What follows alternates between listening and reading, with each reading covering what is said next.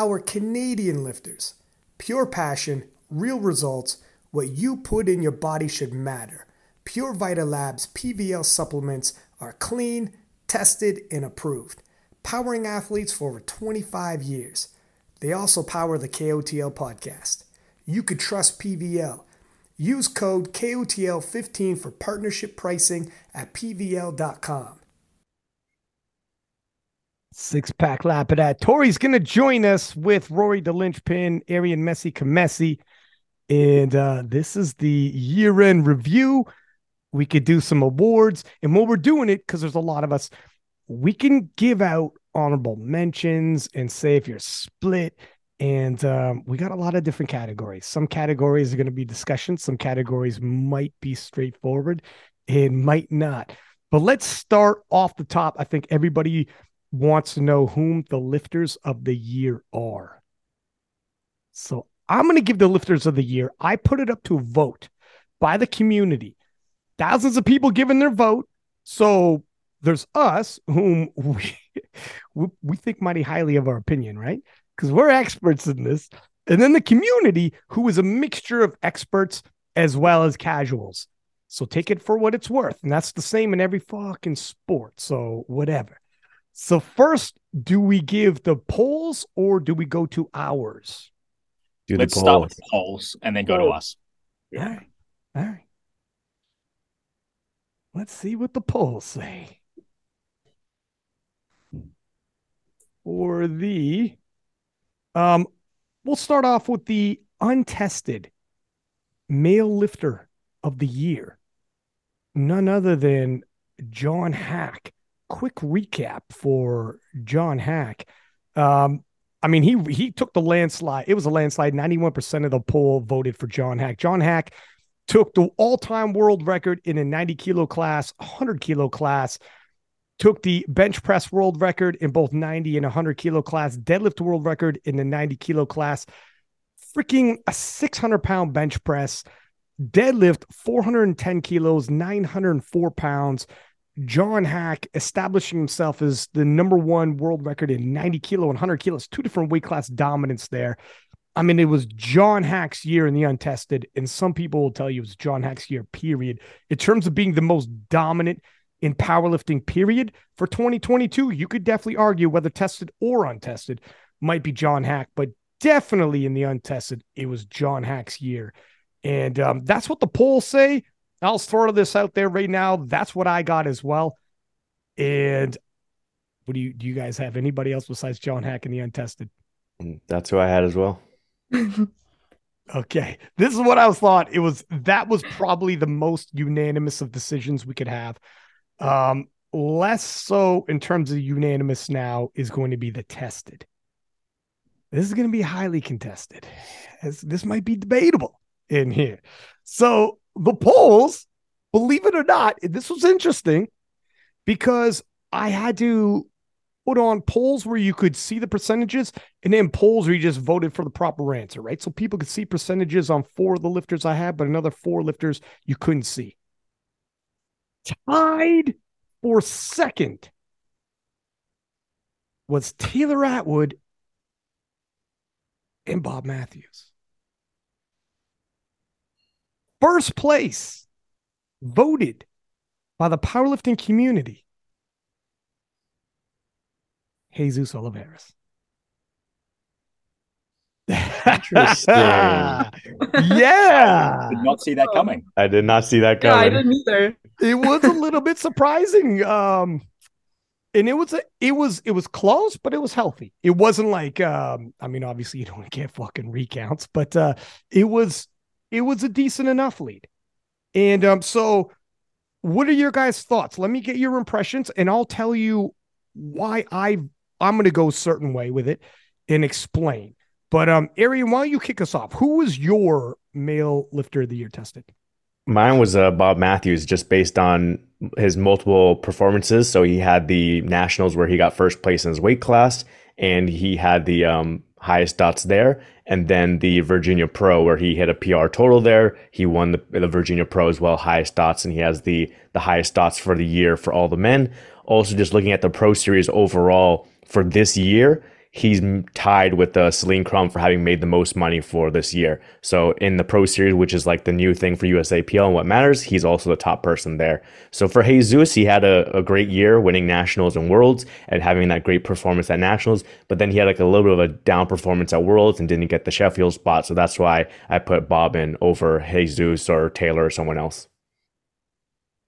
Rory? I'm going to preface this by saying that I didn't pick a male and a female best lifter. I picked a best best a lifter of the year overall, and the person that I picked for lifter of the year for the year overall was a woman. So none of these people were actually uh, on my list at all.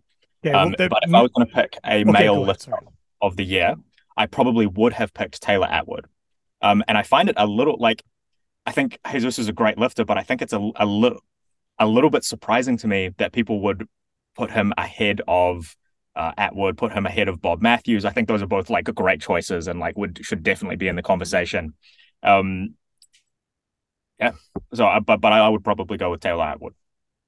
Interesting. Um, do, do you want to say why Taylor?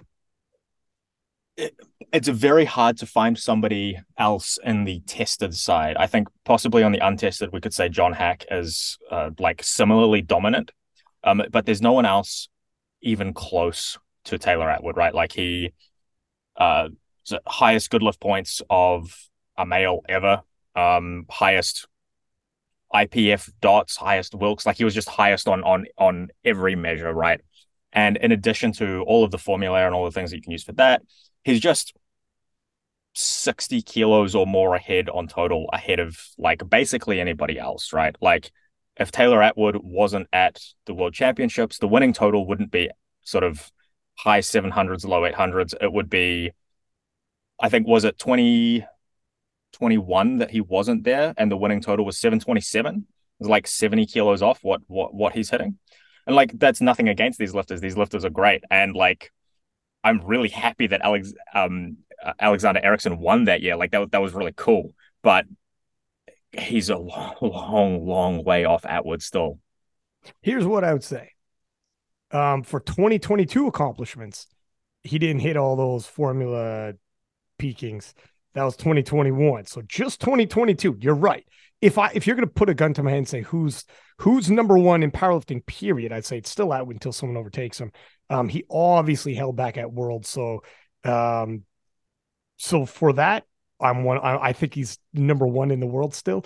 But in terms of 2022 and this will be all powerlifting, not just IPF. So there is someone a lot closer in the in all of powerlifting. If you want to throw in the 75 kilo people, Perkins. Now Perkins is still going to be behind Taylor. I think Perkins also hit a 790, but Taylor went across the world and slept walked the 790 at RP7, purposely staying underneath his world record and rattled everybody how easy he did 790. Whereas Perk, you know, he's not doing that. So I would. It's still to your point. He's well ahead of everybody else, all of his peers, for sure.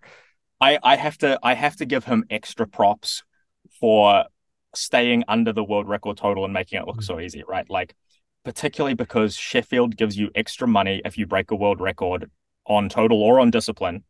Like there is there are tactical advantages to not shattering every record at every opportunity. Um and I so and so to me it's actually a good thing that Taylor has done that. Like I think that that is worth that's worth extra for him, in my well, opinion. He, he he held back in 2022 to have an absolutely blow the dar- the barn doors off 2023 if you win Sheffield. If he wins world championships and Sheffield, he'll be like, "Well, thank you very much. I think uh, you know we'll be halfway through the year, and I'm going to collect my award." But, but even even then, if you just compare uh, Rory's pick Taylor to your poll of Jesus, they both won nationals, they both won worlds, but Taylor won best lifter at worlds. So you should be putting Taylor above Jesus if you're thinking it like that way. Um, but obviously, there's other lifters out there as well that top both of them. I think you win best lifter based off of formulas, though. It really does but but also then you go okay, okay, well did they break any world records? Both of them didn't break any world records. You know, Jesus had uh, you know injury going in. He had an off day. Taylor held back on purpose. So then like what other metrics are you using if you have the titles and you're looking at PRs and you're looking at points? What else are you gonna look at? I'll I'll, I'll go last. Sorry, let's see what you got. Hmm. I also like the first person that came to my mind was Bob Matthews for lifter of the year because of all the points Arian gave. Like all of his accomplishments this year was like stuff that we haven't seen before. So that was super impressive. And then obviously his he has the highest dots for this year. Um, I I want to say Taylor Atwood because because of his performance at Worlds and he is was still like best male lifter even with like being injured and everything. But I also I think Jesus is a very good pick from the community because usually the like super heavyweights aren't favored on point systems. So I think it's impressive with his injuries as well that he was still able to like make it into like being known as like one of the best lifters this year. So Bob Matthews, that's mine. and those fucking judges at Worlds. those judges. Hey, those hey. judges at Worlds for the Hazel. I, I already got in trouble for that. All right, we don't need to bring that up. that's fair. That's fair. That's fair. That's a news story of the years. ju- All right, L- let me give my pick, and and I'll break this down a little bit. Initially, I was leaning heavy on Bob Matthews for all the reasons already stated. I won't regurgitate everything, but for everything in terms of uh, best lifter at Mega Nats, number one on dots, you know, the pro series, etc. Um, phenomenal stuff. But here's what tipped it away from Bob Matthews for me. I I I'm fine with using formulas if you want to compare pound for pound this guy and that guy, that woman and that woman. Fine. Two different weight classes. If they're two different weight classes, how do you compare Jesus to Taylor? How do you do these things? You come up with formulas, and that's fine. And formulas change over years. So one year use this formula, Jesus is ahead. The other year use that formula, Taylor's ahead. And historically, the significance will change every freaking year using different formulas. So I'm, but if you're comparing people from different weight classes, you have to do it. But if I look at Bob Matthews, the reason why I tipped slightly away is because when I look in his weight class, he's the third. He's ranked number three when we finish out 2022. Keenan Lee is in his weight class and he's ahead of him. Ashton is in his weight class and posted a bigger total. Bob Matthews on a calculating formula was number one, but number three in your weight class and your lifter of the year? That doesn't seem right to me. Like like Taylor Atwood can't come in number three in the 74s, but because he weighed a little bit less, is the calculator formula said he's number one, and I'm going to give you lifter year. I can't do that. I can't do that. You can give me a formula if you want to go different weight classes, but if it's in the same weight class and I got two other guys who out totaled you in the same year, very difficult for me to say you're lifter of the year. Couldn't do it. That that was the kicker for difficult me. Difficult to put Keenan Lee up above Bob though because he posted up his total at like a local meet that were kind of unsure of the judging, like the standards there, right? But like Bob and Ashton went head to head, and you can argue that maybe Ashton like was didn't have like a, an amazing day, but like they still competed against each other, and like Bob came out ahead. So like that would be why I would put him above well, both Ashton and Keenan. Well, here let me let me say something though. Let me wrap up what I'm saying though. Um, excellent point, and that's why Keenan Lee is not my number one as well. Well, that's exactly it. So what I'm you, saying is, okay, go. I was just going to say before you pick your number one, Bob Matthews' weight class is 100 kilos. He won nationals at 100 kilos. He has a number one total in the year in the 100 kilos. He just happened to go 101.4 for the Virginia Pro, and at 101.4, he has the third best total in that weight class, and that's why he has the highest dots as well. On the flip side, Keenan also was. So let's pull these guys up. But Keenan's only done, yeah, 110. And as Tori says, local meets. He did uh but, meeting South but, Korea, Hong Kong, and then South Korea again. But Keenan, if we're going to do the body weights, and I get it, he was 100 kilo. Keenan, though, weighed in for his 97.5. He weighed in at 102.9. Bob was 98 like, and then 101.4. And he did it in the biggest meets in USAPL. Right. So look, look, I'm not saying I'm saying it's not Keenan, but what I'm saying yeah. Keenan's like two kilos more now totally. Him. Ashton was 103, Keenan's 102. None of these guys are 110s. All these guys can make 100 kilo. Like 102.9, I got that looks like a 100 kilo guy who didn't cut. And look, I'm not saying, let me just say something. I'm not saying those two guys are ahead of Bob. I'm saying Bob's ahead of them. Like, like I think you guys are thinking I'm arguing. I got. All right, let's hear your number one. what I'm saying is his to Rory's point, to Rory's point where you could say Taylor's head and shoulders of everybody in his weight class. I don't think you could say that with Bob. And it's very tight and arguable. Um, I think of those guys, Bob is still number one, but it's it's it's very tight. So, anyways, um, and then as for Taylor, him going at someone RP eight at Worlds was great. But um, I think 2023 is going to go all out again, just like we've seen in 2021. So that'll be the year. For me, I agree with the public that Jesus Olivares is the number one. And the reason why his performance at PA Nats was fucking it, it, like it was i remember afterwards after it was all over and this was no head-to-heads i gotcha but his when we have the super heavyweight champion doing what he did, and now everybody's talking about all time historical, you know, numbers. He's right close to Ray at 23. At 23 years old, he did that. Um, I mean, it's uh I I for me, I think he's made he's got people extremely excited. He's uh it appears as though we're at the beginning of a possible dynasty here. And he's by far he's the strongest. I know it's it's it's early. It's two world championships, but like a shaking his head. But my man is the strongest man in tested and you could maybe argue even untested, depending on how close he can get to Dan Bell. It's crazy. He could be the strongest man, period, in powerlifting. Now he didn't do he that's could be. Let's just take a look at what he did do. At what he did, 11 10 at 23 years old in just in just sleeves I'm squatting just, I mean, eight pounds below a thousand pounds. It was, it's a sensational performance. Regardless if he hit PRs at Worlds, he still retained his title under adversity, injured, just like Taylor, not at 100%, fine, but he still clinched it.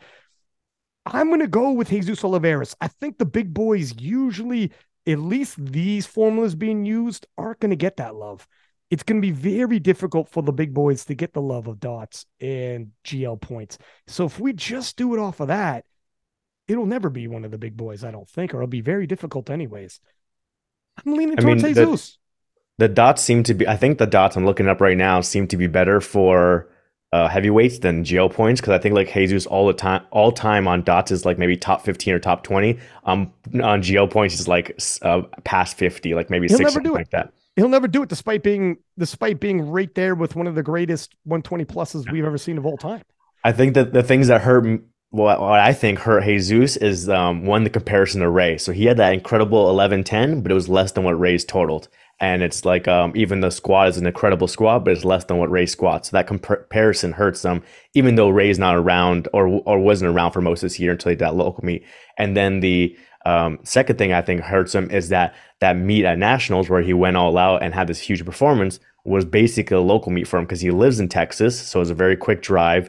And then also he had no one close to him in competition, so he can go all out. So it's different than when you have to go like Bob Matthews and go to these bigger level meets and compete against an Ashton or whoever else is there on dots or on total or whatever, depending on the meet. So the the travel is different, the competition level is different, um, and then like I said, if we don't do the dots, well, Taylor won nationals, Taylor won worlds, Taylor won best lifter at worlds. So how can you put Jesus above that? Because I we're not using points, and then you immediately said that Taylor won best lifter at worlds. Like, well, well I'm know, saying. I'm, I'm saying the tiebreaker because they both won nationals and they both won worlds. Well, then how do you do the tiebreaker of who's the better lifter for the year? For me, um, I mean, and I'm not saying we, I wouldn't say we don't use the calculator with formulas. I would just say you have to, we're, we're taking a lot in. For me, the most impactful performance between Taylor and Jesus was Jesus at PA Nats. No I agree question. there as far as impact. Yeah.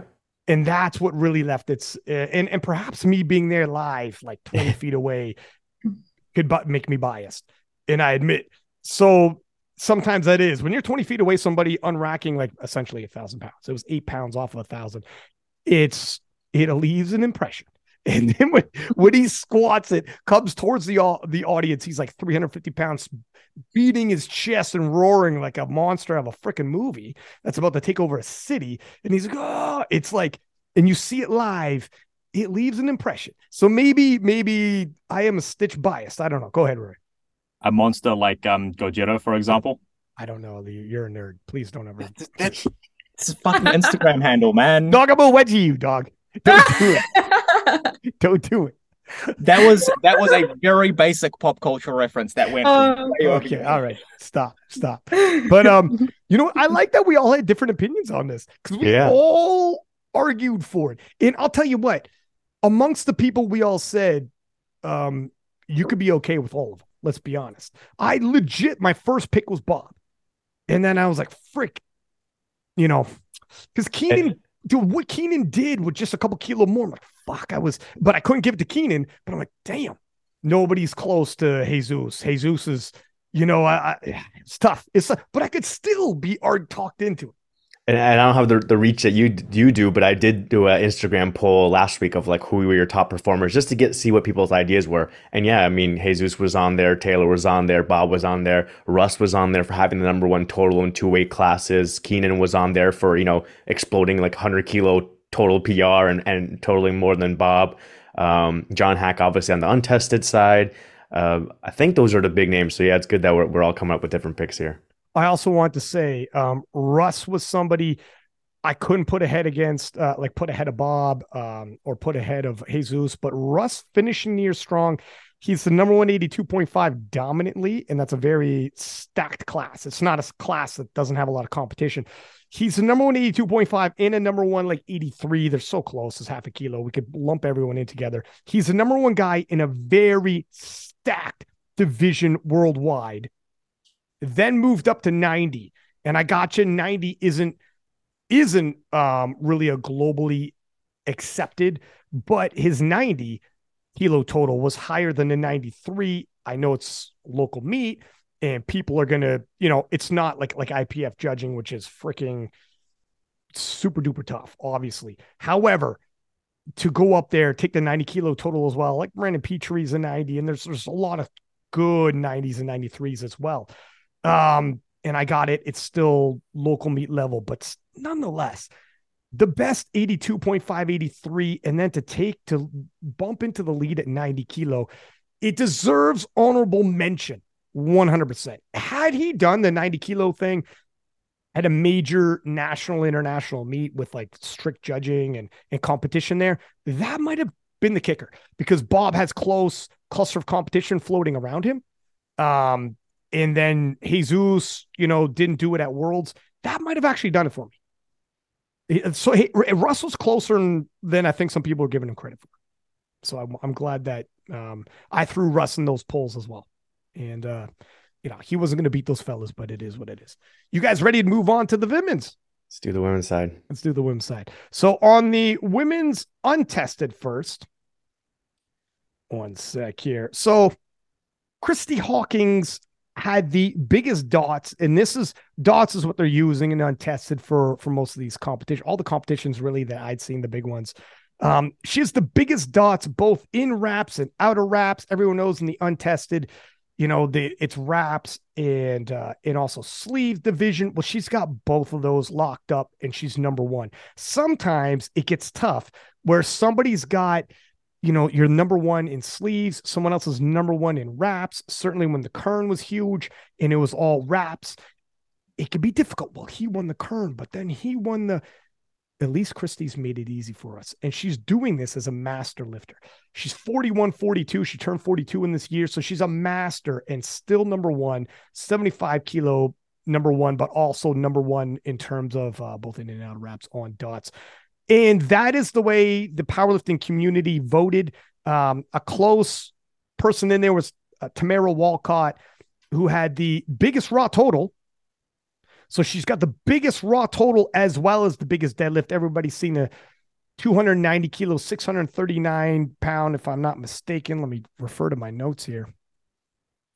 Um, let's take a look here if you don't mind. There it is. Yeah, 290 kilo pull. And she's just like all over on TV shows sponsored by The Rocks. Um, you know, equipment line and like she's she's I think she's in commercials with The Rock. She's done she's doing a lot, man. She's on another TV show I just seen.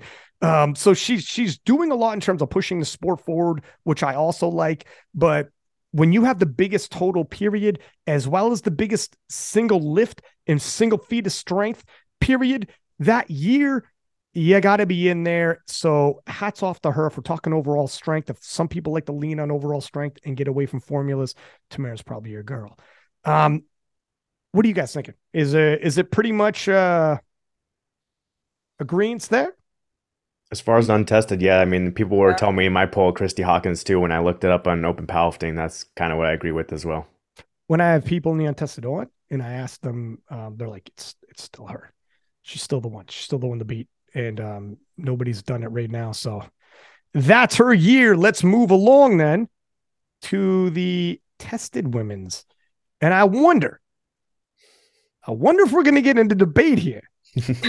because no, this, this one isn't going to be real easy. We're all just going to agree first time and go, yep, move on. Uh, yeah. See, I, okay. All right. Rory, who you got? Agata Sitko. There's no other answer that makes sense wow, the look on your okay. face. This is interesting. this is interesting because I know why. I know what you did, but let's do it. Go in there. Okay. so Agata has competed, I, I want to say eight times this year, five times raw, three times equipped. And that time she's competed at two world championships, uh, broke the bench world record multiple times, uh, total world record at 76, even though she ended up coming second in that competition. Uh, she won the World Games in the heavy division. Um, highest good lift points equipped as a woman. Actually, sorry, highest good lift points equipped between men and women, just like ever. Um,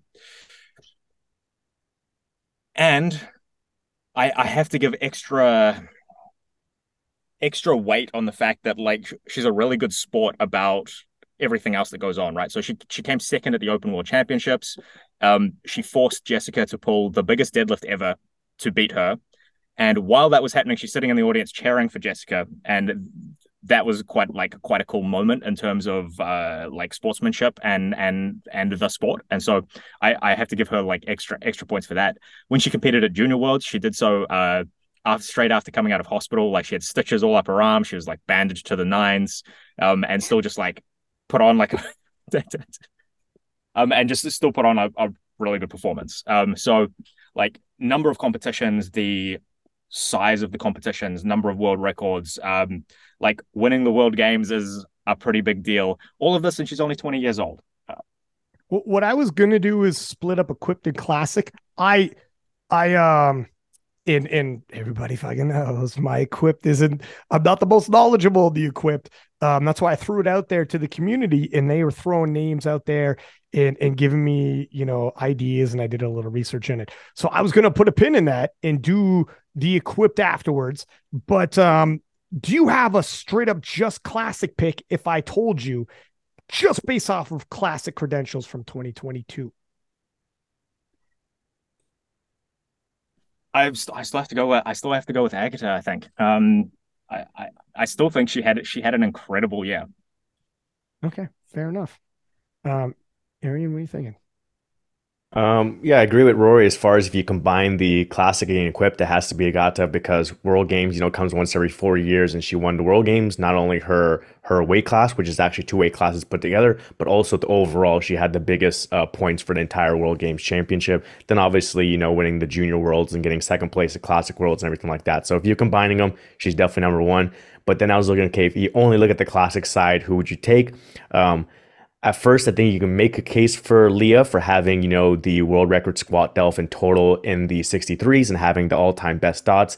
But it really hurts her that she wasn't able to compete at the world championship and win a world title. She got her national title, she didn't get the world title. So I ended up having to go with Jessica Buettner because she is the one who won the national title. She is the one who won the world title. She is the one who went head to head against Agata, who is the best equipped lifter and a really good classic lifter as well. And having to do that biggest deadlift um, of all time, even currently now with the records, her deadlift world record is higher than the 84s and higher than 84 plus. So she has the highest deadlift across all these weight classes. Um, we'll see if anyone ends up beating that or how long that lasts. So based on the world records, the world title, the national title, that head to head battle, Jessica Buettner. Biggest feat of strength. Um, well, actually, no, there's a squat that was bigger. But um, Tori, how you feeling? Yeah. Rory, yeah, it is it is very tough. Um great points. I know. hard to dispute that. You did so good. Tori's like, Uh, fuck me. Okay, I- I've if got to mix it up. lawyer- I gotta mix it up. I love a good comeback story, so I'm gonna have to go with Leah because, yeah, the missing weight thing at Worlds when we were all expecting an amazing performance from her, and then she comes back and she makes weight easy, and then breaks all the world records and becomes the number one drug tested female of all time with like ended off the year with a bang. So I'm going with Leah. And I think she's only going to push that higher. Like she's the one to continue like pushing up those the point. Like there's a lot more there for her to do at Sheffield like and all of next year as well. So especially if she ends up going up a weight class. Um yeah, I think she's going to make a push for Sheffield. I think there's something to be said for um, you know, being in 2022 with an element of being that far ahead from your your contemporaries, right? There's something to be said for that for sure. Um, it's it's also interesting like like a performance of the year versus like lifter of the year. Like for some people had incredible performances, but they didn't do that many meets, so it's like hard to make them lifter year. But like Leah had like you know that best performance because I was looking even untested and tested combined for women. She had the fourth highest dots for the year. So it's three untested women over 600, and then Leah. So she she's right there with them as far as being over 600. But yeah, as far as like lifter in a year, I was trying to think, well, you know, you have to go off of multiple meets and different aspects as well. the thing is, uh, yeah, uh, unless it's like, look at when Taylor Atwood did 838.5. I don't give a fuck. It was the only thing you did that year. You know what I mean? Like sometimes it's like it doesn't matter. that was it. If that's all you did, something's like that's all you did though, bro. It's like, well, Just one the conver- day? I think the conversation was over after that, though, huh? Um, all right. So here's here's what the community said. They said relatively overwhelmingly Leah Bavois, and they're going classic. Um, I did split it equipped and classic just for everyone who's listening. And so equipped was different. And um, I'll take a look at the equipped. We'll, we'll put a pause on that. Let's let's visit the equipped at the end of this. But I'm going to agree with Le- the Leah Bavois pick because for me, 556.5 kilos being lifted as a total in a 63 kilo class is fucking insane for me to wrap my head around. It, it- like that is, I, honestly, it's that is a Taylor Atwood situation. Leah Bavois is capable. Her total is so far ahead of every other 63, but also ahead of all the other 69s. And she did it. I got it. There was nobody there at the Arnold. Well, actually, there was Carola Garra. So, and Carola Garra is is as good as they come in terms of opposition. Carola Garra is in and out of equipment. You know, we're talking world championship. Like she is, she's a phenom herself. If Leah Bavois didn't exist, this would be Carola Garra's world. And she did it against Garra with IPF international judging. So we're not talking local meet judging. It's the toughest of tough judging, IPF International. Carola Garra was there, which she's a multi, she's a world champion, world record breaker in and out of equipment. It's Carola Garra for God's sake, and she's so far ahead of the pack, two different weight classes. The type of dominance she's number one on good lift points as well as on dots. So whether you like totals, whether you like showdowns, against other world championship quality op- opposition, whether you like top level judging, international refs, or if you like formulas, she's got it all. Except Ferrari.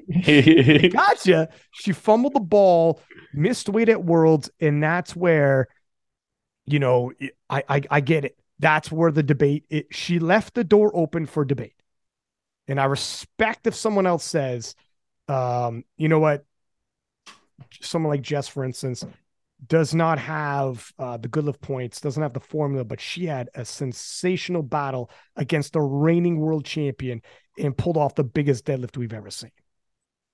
um, at the World Championships, no less. And she's, you know, so I got you. I got you. It's debatable. This is all debatable. I got you. But uh, for me, I'm still gonna lean lean towards Leah, and um, she gave the feeling of that Michael Jordan special talent where like it literally feels like she's above and beyond and like oh my god who's who could beat this woman? Like she could out total people. Look at 556.5 just a couple years like in 2021 would have won the 76 kilo class let alone she did it as a 63 it's crazy. It's crazy.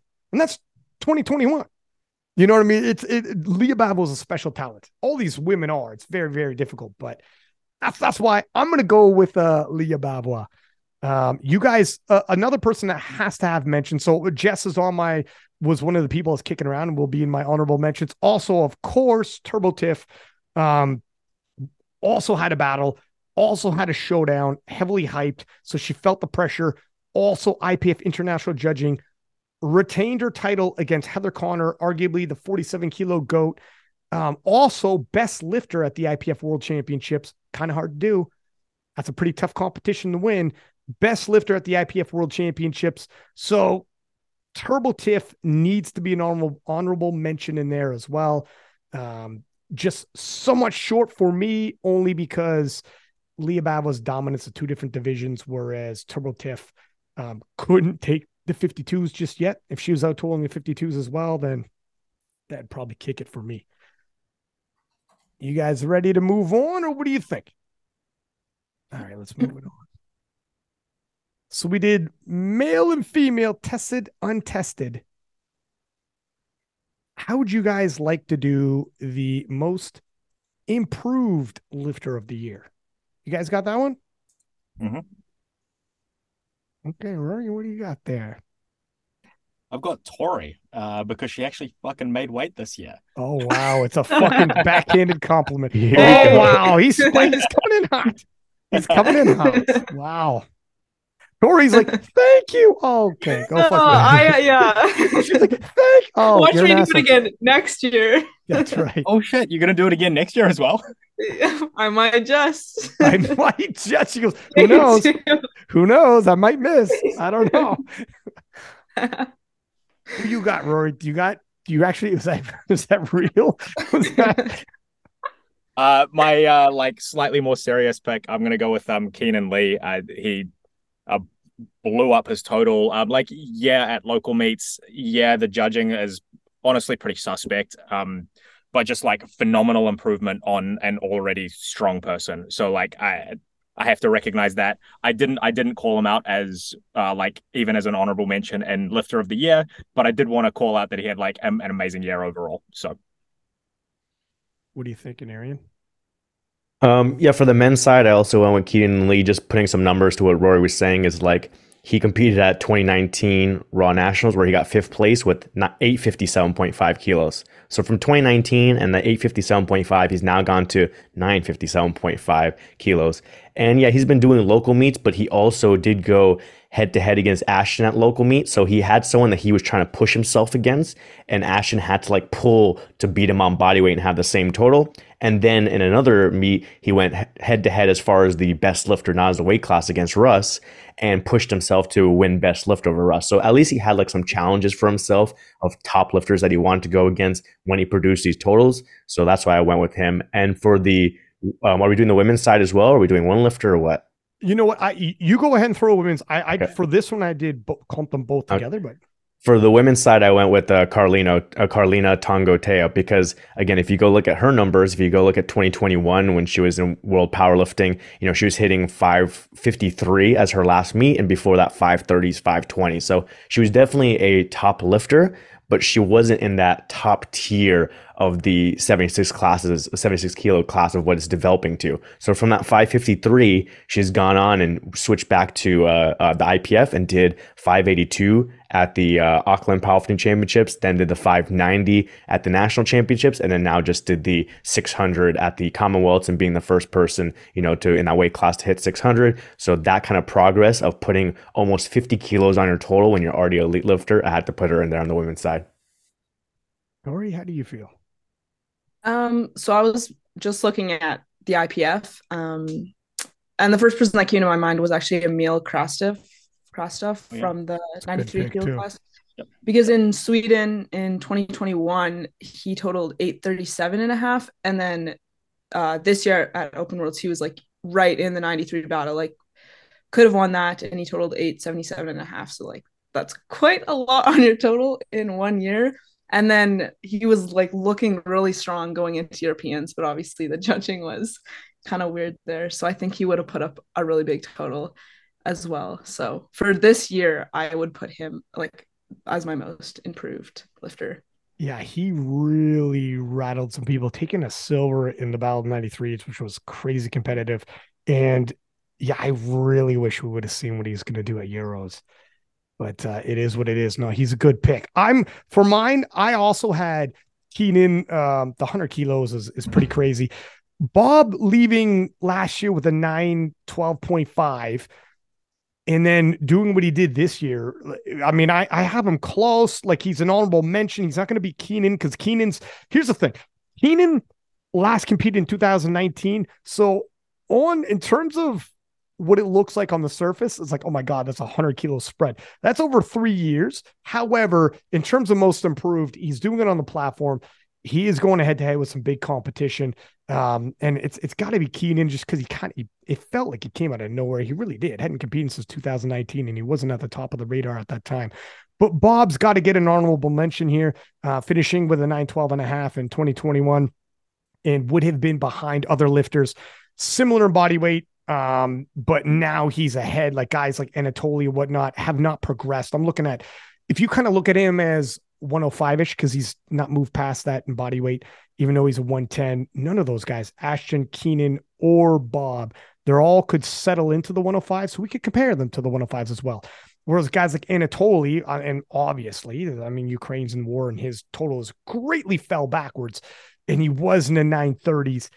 Uh, Bob has moved ahead of so many guys, including, you know, I mean, Ashton's nudged ahead with the total Keenan, but he's right up there with them. Um, Chance Mitchell also put on, I believe, around 25 kilos since last year. And not just in terms of weight, in terms of how many kilos put on, but also clinched the title, that world title. So obviously greatly improved. I mean, he's defeating guys they'd previously lost to. So he's one of the most improved lifter, lifters as well. And one of my honorable mentions. And Karlina, in terms of if you want to split it up and not just clump the two, so it's a co-ed and it's going to be men's and women's. Karlina has moved ahead in a star-studded division with people like Jess and Agata, and is now in the lead in the first 76. Take 600 kilos, and everybody remembers the first. So she's on the list as well. I agree, but I'm going to go with Keenan. You guys want to do upset win of the year? Let's do it. Okay, so this will be my segue. I had mentioned Chance. I'll I'll kick us off. I had mentioned Chance. Um, I think that's going to be my upset win of the year because he had previously lost to Jonathan, and Jonathan, although always in tight battles, always won. So even though he wasn't like crushing people like Taylor Atwood style, he was always winning these tight battles. He would always be able to find the gear he needed to win it um, no matter how many times it came down to the last pull for him to do it. And he had already beaten Chance several times previously. So you're thinking if it comes down to the battle we all anticipated, it's going to be Jonathan Cayco for Chance to do what he did and, um, you know, miss lifts, but keep going up anyways. And everything he did to clinch it. Um, I, for me, the upset win was Chance. Jonathan was the favorite and Chance took it. What are you thinking, Tori? Mm, the first, okay, I was thinking the 93 battle, and then um I was going through the score sheet, and then I remembered, oh, Eddie Berglund also won the 66 kilo class when everyone was expecting Pana to come and put on like an incredible show. And I think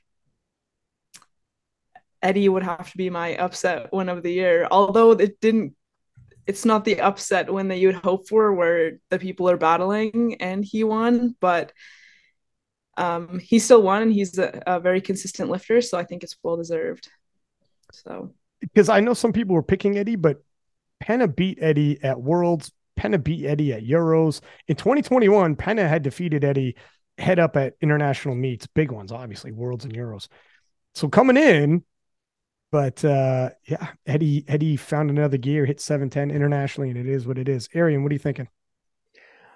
I was uh, thinking similar to you initially What Chance Mitchell was like, yeah, because they had just went at nationals and uh, Cayco had beat him at nationals, and even that third deadlift by chance, you know, the bar went down a little bit. Everyone's saying it shouldn't have been a, a good lift, which would have made the total even a bigger gap. So it's like a big gap to cover. Um, but I think plenty of people in our polls and our fantasy league and stuff were picking. Some people were picking Chance. A lot of people obviously were picking Cayco, but a lot of people were picking Chance. They thought he would make bigger improvements.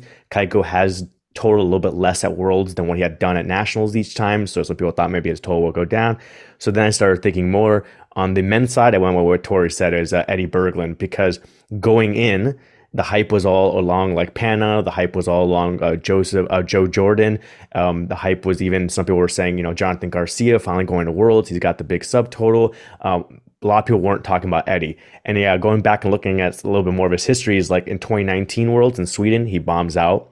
Then he comes in 2021 in Sweden and gets third place. And he was pretty far away from first and second. So he wasn't really trying to fight for that first place. He was just trying to hold on to third. Yeah, like you had said, at Europeans, Panna had beat him as well. So I think a lot of people weren't talking about him coming in.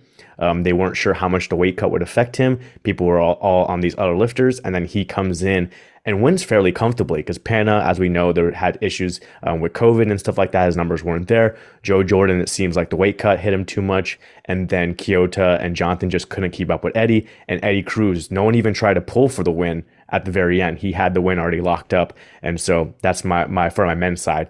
For the women's side, I tried to look. It was a little bit harder, but I went with uh, Gabby Martinez because – she came from Equipped and recently has switched over to Raw, so there's not as much experience there as far as what she's capable as far as the Raw side. And then looking at the Raw side, she had um, won the um, it looks like no, she got fourth place in 2021 at Raw National. So she got fourth place, didn't even podium with a 500 kilo total, and then she comes to the Grand Prix at the Arnold and loses to Sam Calhoun heads up. She lost on total and she lost on lost on dots. And then she turns around a couple months later and at Mega Nationals, the big meet for you for USAPL is the Nationals, and she goes head to head against Sam and she wins first place there. So being able to have a huge improvement from 510 at the Arnold to 527.5 at Nationals and take out Sam Calhoun, who's a multi-time national champion, has been to Worlds, got the silver medal there, Delph record, everything like that. I had to put that as a upset because I think a lot of people thought Sam would total much higher and be able to like win best lifter and be up there in the pro series and everything like that. Rory? I think the reason that I wouldn't pick the 93 kilo opens from Worlds as being my upset of the year is that, like, even though I didn't anticipate Chance winning, I don't think anybody thought he was way out of the running, right? Like there was there was that pack of about five guys at the top. And exactly where they fell was a matter of quite a lot of debate and like quite a lot of really interesting debate. And, and I really enjoyed that. Um, but nobody was looking at that and going, look, if you think Chance is going to win, or if you think Gustav is going to win, whoever whoever it is, like you're out of your mind, right? Like it's like there is a very clear person who is going to win. Like those five guys were all plus or minus 20 kilos of like the top, right? Um, and so if we were nominating Battle of the Year, which I don't think is one of the categories that we have, that is what I would pick as the as the Battle of the Year. But I, I wouldn't call it an upset, like a mild surprise, but but not an upset. Um, and so for upset, I actually said Eddie Berglund as well. And so I I might refer to this year as Eddie's like coming out as a three lift lifter because in the past he's always totaled really well, but it's because he's had this monstrous bench press and his squat and his deadlift have like never been bad, but like they certainly haven't been on par with his other lifts. But when he came out this year and he totaled that 710, like he was a really well-rounded lifter and like he put on a good performance. He executed well. He did well on all lifts. He didn't just have like one monstrous lift and sort of some shabby lifts, you know. Um, that was surprising. Um, it was that was actually an upset. Like if you, in fact, I think Bill said he thought Eddie was going to win at the beginning of the year, and I think I told him that that he was like out of his mind. Um, and I laughed him right out of the fucking podcast. Right, right. Both, I think both of us did. Right, we we said it on a podcast. He been like, back I think since. Eddie's going to win, and we go, and we were both like, bench presses don't win meets. Um, and I think we're still right. Bench presses don't win meets. but Eddie's not a bench presser anymore. Eddie's a three lift lifter now, and and he fucking showed everybody at Worlds. So that's my that's my upset of the year. Um, I, we are actually going to do battle of the year. So you, we got your pick. Okay, I already told you what my answer is. there it is. But I'll say for battle of the year, I think it's Agata versus Jess. Um, honestly, right down to the very last deadlift. Two world, two reigning world champions going head to head. You don't often get that. And they pushed and delivered, and they don't always deliver either. Lived up to the hype, and for Jess to clinch it with the biggest deadlift we've seen in the women's side, um, I mean, it's it's right to the very last drop. And the ultimate climax, like you know, in a movie, is the third act. Is the climax worth it? Yes, it is. You know, yes, it is. The, reason why nudges over the 93s because after Cayco missed, it was it didn't have that. Now Chance doesn't no longer have to hit his third, and there's that part little piece was missing where they had more characters in that movie. This was just a, a two lady show, but it was right to the very end. And uh, so that that kicks it for the battle of the year. Tori, what was your battle of the year, do you think? Uh for me it was the 93s. Um maybe I just expected Jess to win because I think she is a very good competitor when it comes to like having to pull for the win or anything like that and she's consistent at making weight, all of those things. So I just expected her to do really well. But with the 93s, it was so all over the place. Like any of yeah. these like pack of guys could have won. So I had no idea what was gonna happen there. So it was really exciting. And like you said, being there in person makes it, although I was there in person for it was the same champion world championships they were competing at. But yeah, it was it was very exciting to watch those guys battle it out. It's wild that that was the same session. Yeah. That was the, and then you the best session I've ever commentated in my life, and I've been doing it a, a hot minute. And the best session I've probably seen. That was one session. It was crazy. That was yeah. that was only about two hours and fifteen minutes or something. Like that, and that entire thing was really fast. Like, can I was... say something? That happened. I haven't come down from it yet. I was watching this. A, a, piece of me still there in South Africa. Haven't come down yet still still coping.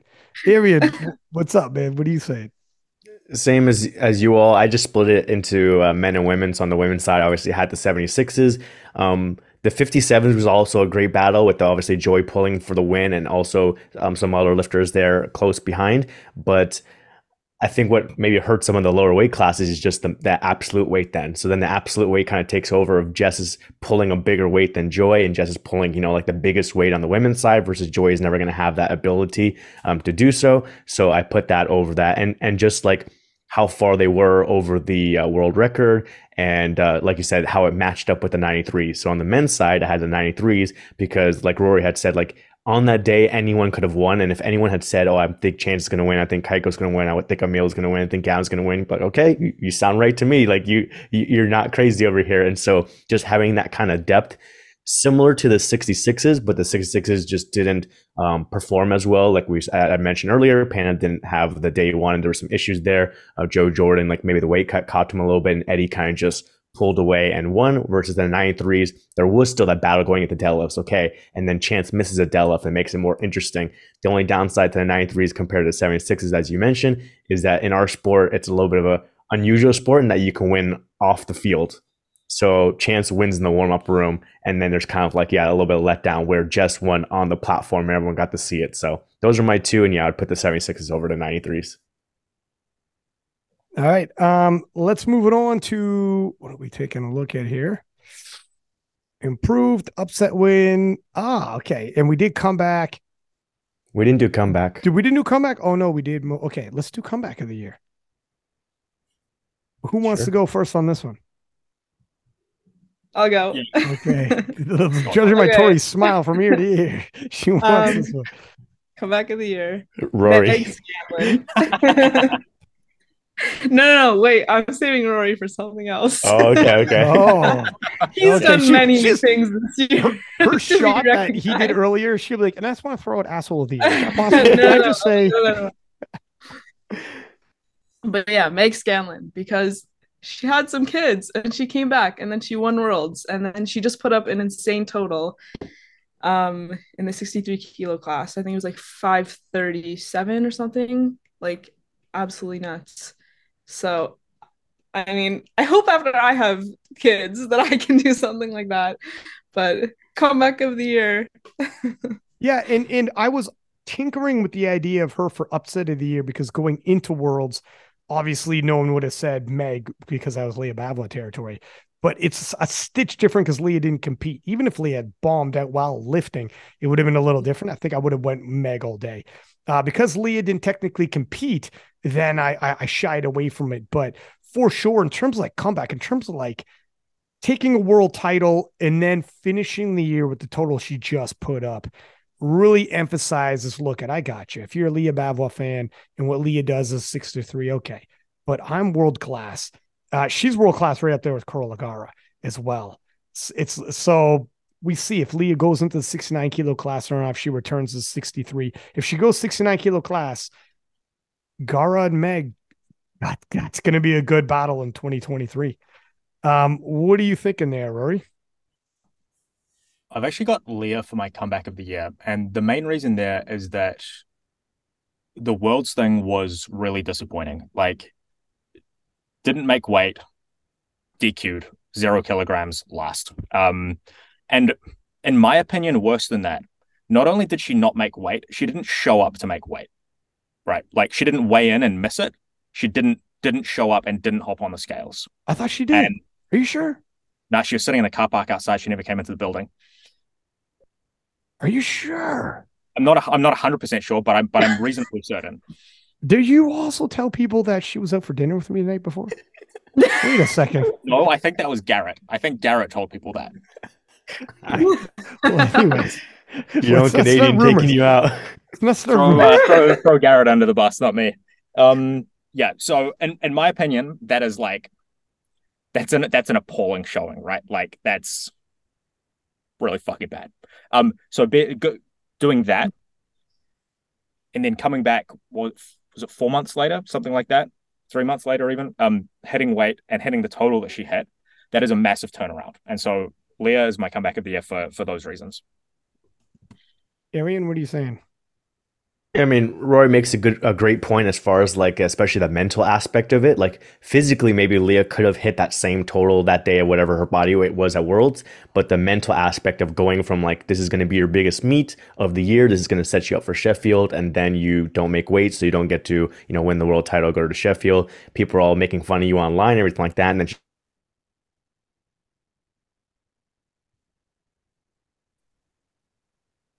Yeah, so for for Leo, it's definitely more of like the mental aspect of it. Of like you missed out on your opportunity to win the world title. You missed out, you think at that point on your opportunity to go to Sheffield. People are all making fun of you online for not being able to make weight and and not having be able to perform or anything like that. And then being able to come back and say, no, I'm going to go and compete again. I'm going to find an international meet and I'm going to go put up the best performance possible. And she goes and puts up that all time best performance. But for my personal pick on the women's side, I went with Meg Scanlon going over like um, multiple years of like her comeback story. So going back to 2019 Worlds is where she was a 57 and she went that battle with Maria Htee down to that final deadlift and she ends up losing. So like a heartbreaker. Then she turns around in 2019 Raw Nationals and she gets third place. So now she's not even able to, you know, win. Uh, she went up to 63s at that point, but she was not able to win the Nationals. Then 2021, she goes back down to 57s and she gets second place at nationals. So again, just go back down to 57, try there, you can't win nationals. So then finally 2022 with the whole split and everything like that, she stuck with the IPF side, came to Powerlifting America, she wins the nationals there in the, in the 63s, goes to worlds and the opportunity shows up for her that hey, you have a chance to win it's going to be a battle and end up being, you know, a battle for the, the top three down to the very last deadlift. But she ends up coming back and getting the world title that, you know, she's been wanting for multiple years now. And like Tori said, by the way, she had some kids along the way there as well, which just makes it like that more amazing that while she's struggling, figuring out what weight class she wants to be in and how to get back to worlds and get her chance to world title, she had her kids and then she goes and gets that world title. And then also just to throw in there on the men's side, I also went with uh, Eddie Berglund again, just for the story as I mentioned earlier. You know, bombing out at 2019 Worlds when it was in your home country, coming back in 2021 when it's in your home country, and getting third place and not being close to Panna or Gladkikh, and then finally be able to come in 2022 become a full rounded lifter, not just a bench presser. And even his second bench press, he had an issue. He was able to come back and get on his third. And then, like I said, he come deadlifts, he was just in the, the driver's seat and comfortably won at the end where no even challenged him to try and pull for the win. So that's my uh, comeback for men and women. I'm going to say for the women's side, I agree with Leah Bavlock because in terms of lowest of the low, not only did she in at Worlds not make weight and like take an L, but the ganging up on her social media wise was pretty bad. Anybody who wanted something to say about her had their opportunity and um and they went full on in and then her future was in doubt. Is she going to go for 63 so for her to say i'm coming back at arnold's and it was a lot of pressure even from supporters saying just go 69 just go 69 and from all rounds for her to say like i'm coming back and i'm coming back as a 63 that is big. I'm going to write that wrong. I want to prove I can make 63 and then prove I can put up a performance I'm capable of and obviously breaking the world record like she did, higher than what the 69 kilo class world record was as a 63. Because a lot of people, you might make 63. What's your performance going to be like? All time great. That's a huge statement by her to say, no, I'm going to write this wrong and put that to bed so people can't bring it up. So that for me, that was a massive comeback, um, just like emotionally, mentally, and everything that she probably went through, as well as speaking of, how about Anatoly? Yeah, he came second in his weight class, but he was the European Championship's best lifter. And him coming back, he had mentioned in my comments, or, or sorry, in the DMs, that he was not 100%. I mean, his country is literally under siege. Um, not only is his future in doubt, just the future of everybody he knows is in doubt.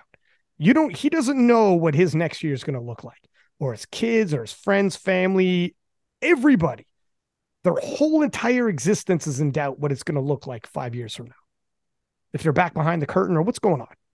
That is extremely stressful to be like train, eat, hit all everything, sleep, all of the things that we need to do to perform as athletes was on his mind. And he's like, I just want to hit the platform again.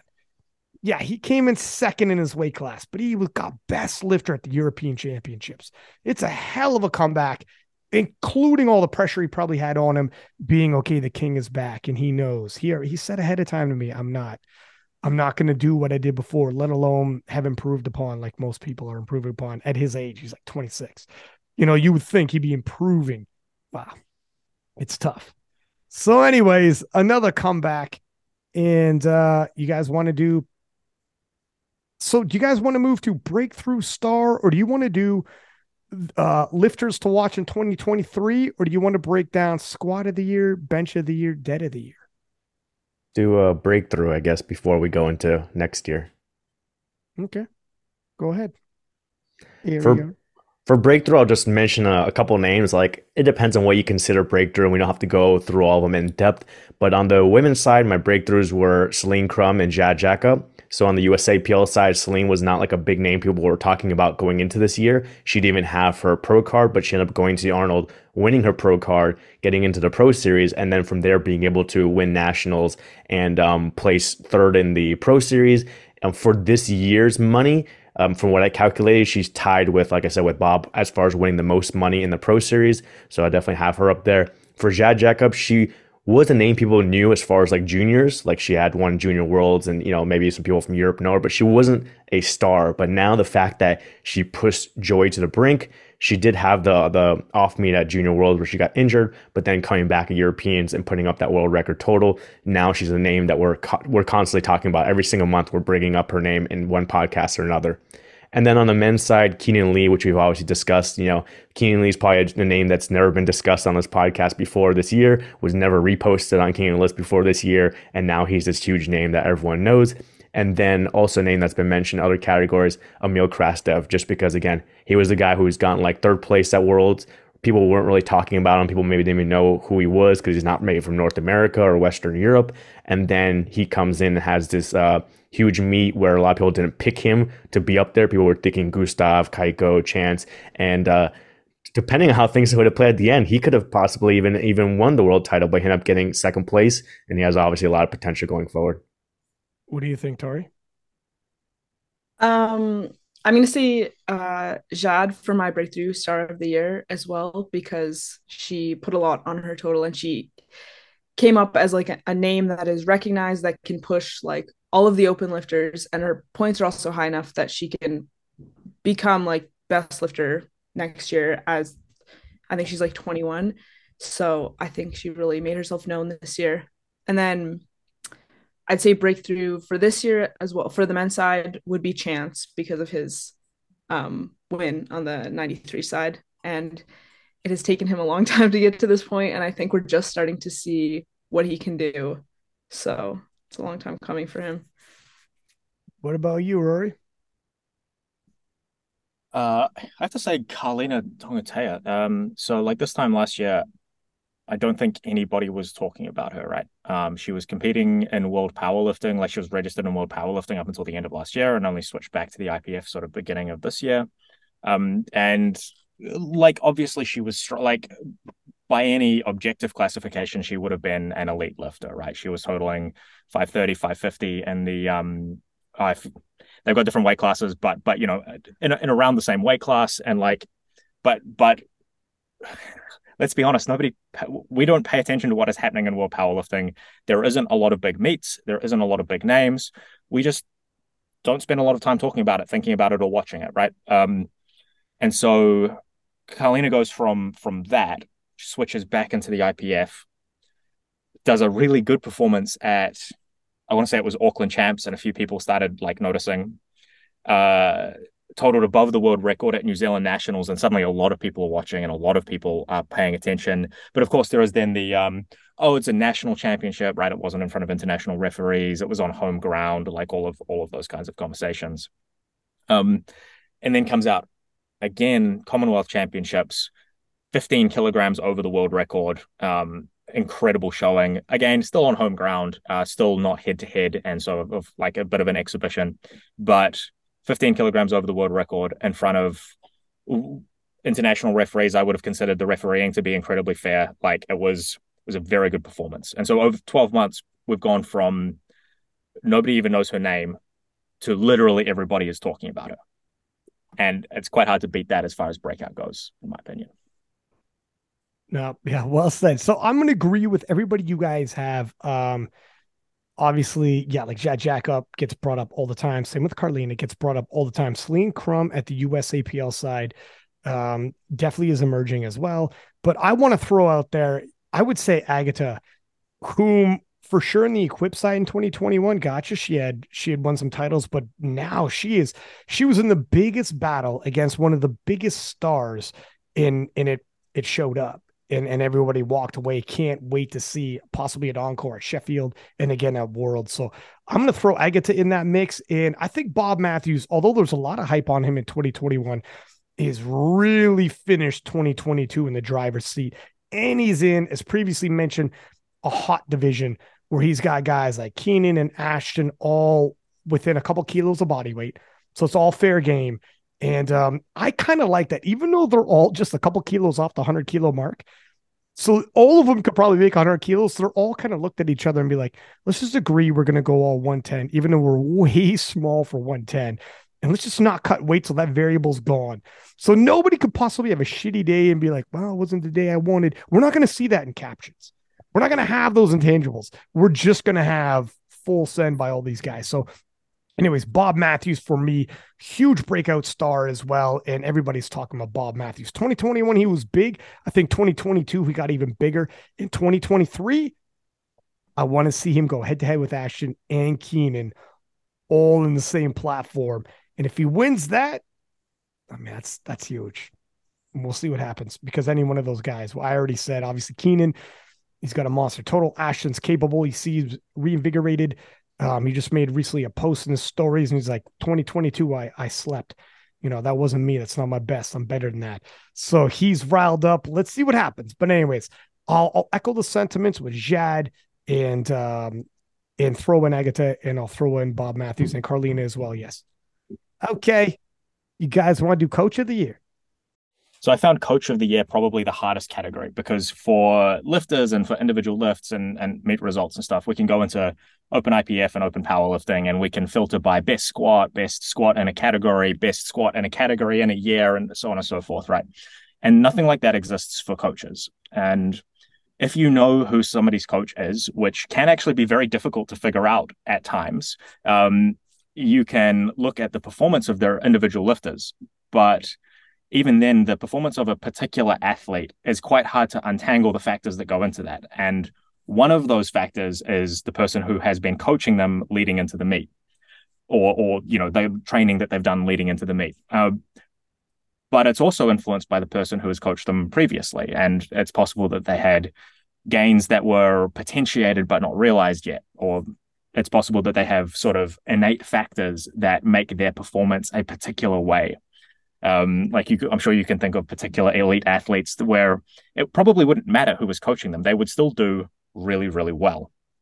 And, and so, for that reason, it's very hard for us to go, "Hey, I think I think Arian is the coach of the year," because because why? I don't know all of his athletes. I certainly haven't gone through every athlete of every coach and looked at their performance improvements over the last 12 months, over the last 18 months, over like which athletes has he handled on meet day, which athletes have been uh, handled by somebody else on meet day, but he did the coaching of like which athletes also worked with a nutritionist or a, or you know whatever else. So this is a really hard category, um, and I, I think I've ended up narrowing it down to two people, but I had to go with the things that I can directly observe, and so it's possible or even likely that I've ended up missing a whole bunch of like important things that I just can't see from from where I'm sitting. Um, so I guess my honorable mention would be Garrett Bentley. Um, and I'm going to say Garrett Bentley for his, particularly for his meet day coaching, because he has done basically a shitload of meet day coaching, handled a lot of Team Canada at many international meets over the last 12 months. And meet day coaching is not what we typically think of when we think of coaching, right? Look, normally we think about training and potentially nutrition and like weekly check-ins and all of all of those kinds of things as being like the coach's job. But midday coaching is also an important part of coaching, and I think that from an experience point of view and from a you know almost like a repetitions point of view, Garrett has to be really up there.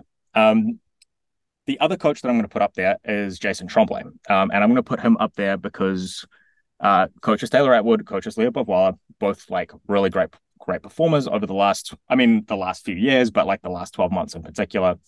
But in addition to that, I think the strength guys as a group do really well. And so part of his job is not just coaching individual athletes, right? Part of his job is also building that brand and the other coaches within that brand. And not just the coaches, but they also have nutritionists and rehab specialists and all of those other things that sort of are important for an athlete but a coach might not have the specific expertise to be able to do those and has to be able to refer out to somebody sort of more specialized.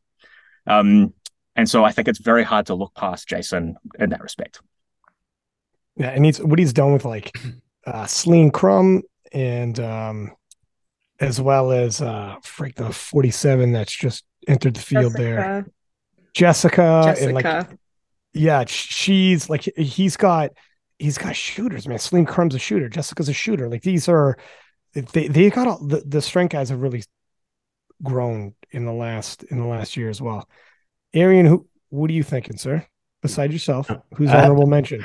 I'm I'm definitely not coach of the year. I was thinking of a lot of things Roy was saying too with this that this was the hardest category, and one main thing is we don't have all the information. So like we don't know all the people Garrett coaches. We don't know all the people Jason coaches. Um, people don't know all the people I coach. They might see some on Instagram, but you know all my athletes aren't even on Instagram posting stuff. So we don't have all the information.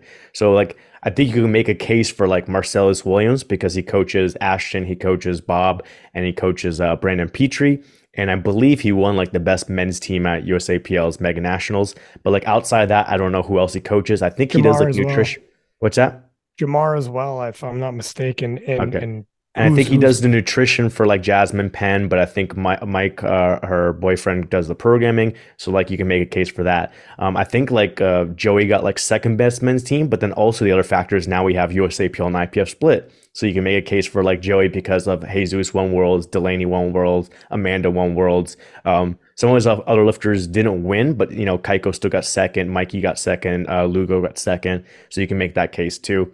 Um, personally, I was just going with the person I know the most and just making a case for the dynamic duo. Rory kind of hinted at it as well as Jason Tremblay and Ben Esgro. So, you know, he already mentioned Taylor Atwood, you know, national title, world title, best lifter at worlds. Uh, Leah, you know, getting that best performance ever on the women's side, first to 600 dots, all that kind of stuff like that. Um, you guys mentioned Celine Crum winning her pro card, winning the most money tied with Bob uh, this year for Pro Series prize money, um, being, I believe, um, tied for second in the Pro Series as well, um, winning her national title, everything like that. Jessica Espinal, you all mentioned, who um, won nationals for USAPL, is now switching over. She has the highest total for a US lifter in the 47s as well. So now she already has that. And then we'll see what happens as far as worlds if she gets there next year or any international competition.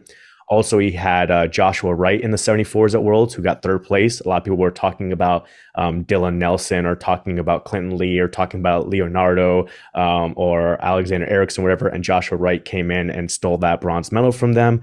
He also had um, Catherine Wade, who won the University Worlds and helped Ohio State University win the team there, University World.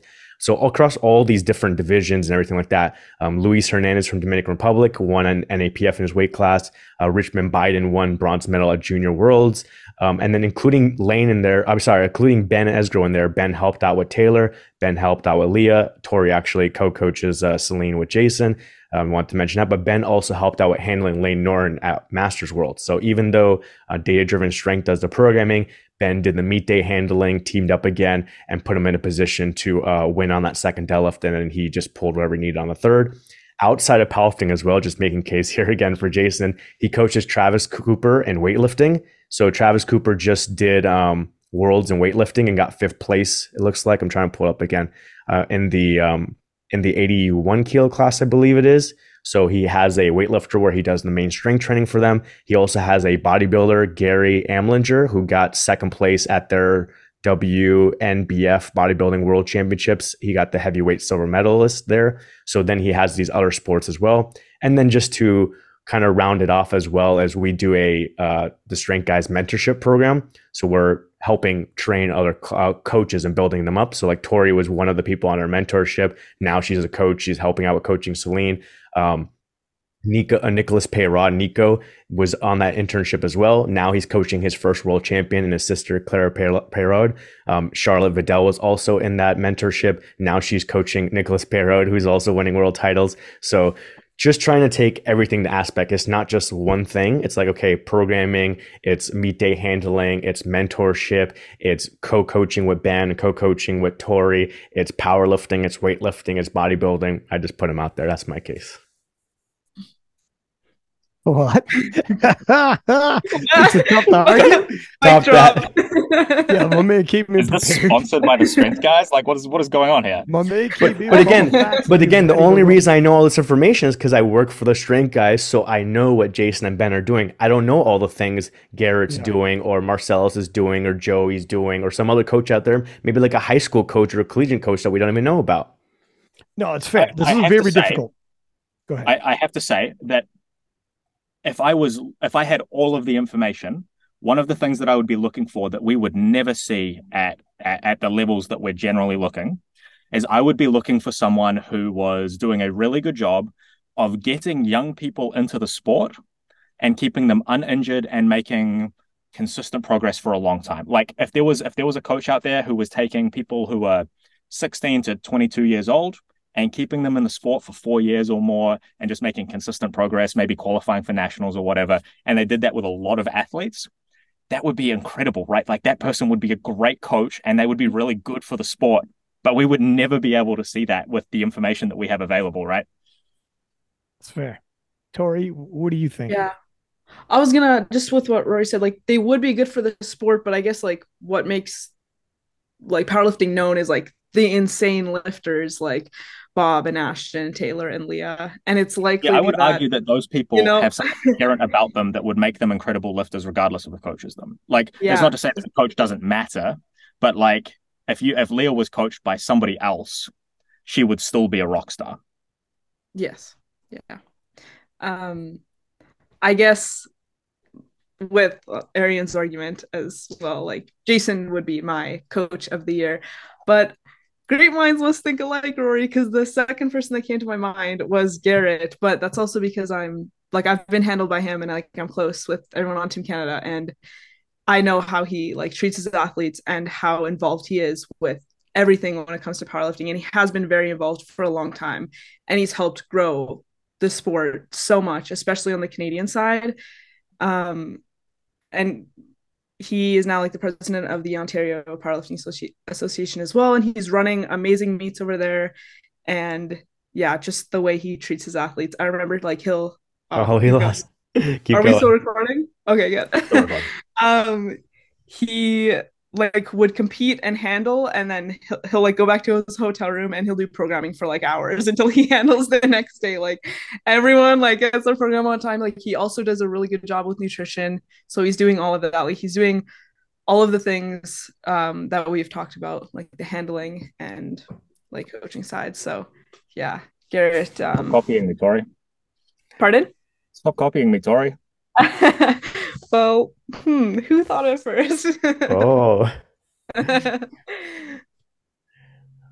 Ryan's back just in time for okay, him to Ryan, give us our coach of the year pick. Let's hear your coach of the year. Here is mine, and let me just say everything that you guys are saying when I wasn't around, wasn't here, was probably wrong. Okay, so here's yeah. here's. oh, you don't want to say that. well, really? Okay. You will have somebody coming after you. Well, that's true too. Here was my I'm going to say Joey Flex. Um, in terms of the titles, both IPF, USAPL from Russ, who's in contention for Athlete of the Year, to Jesus Olivares, obviously.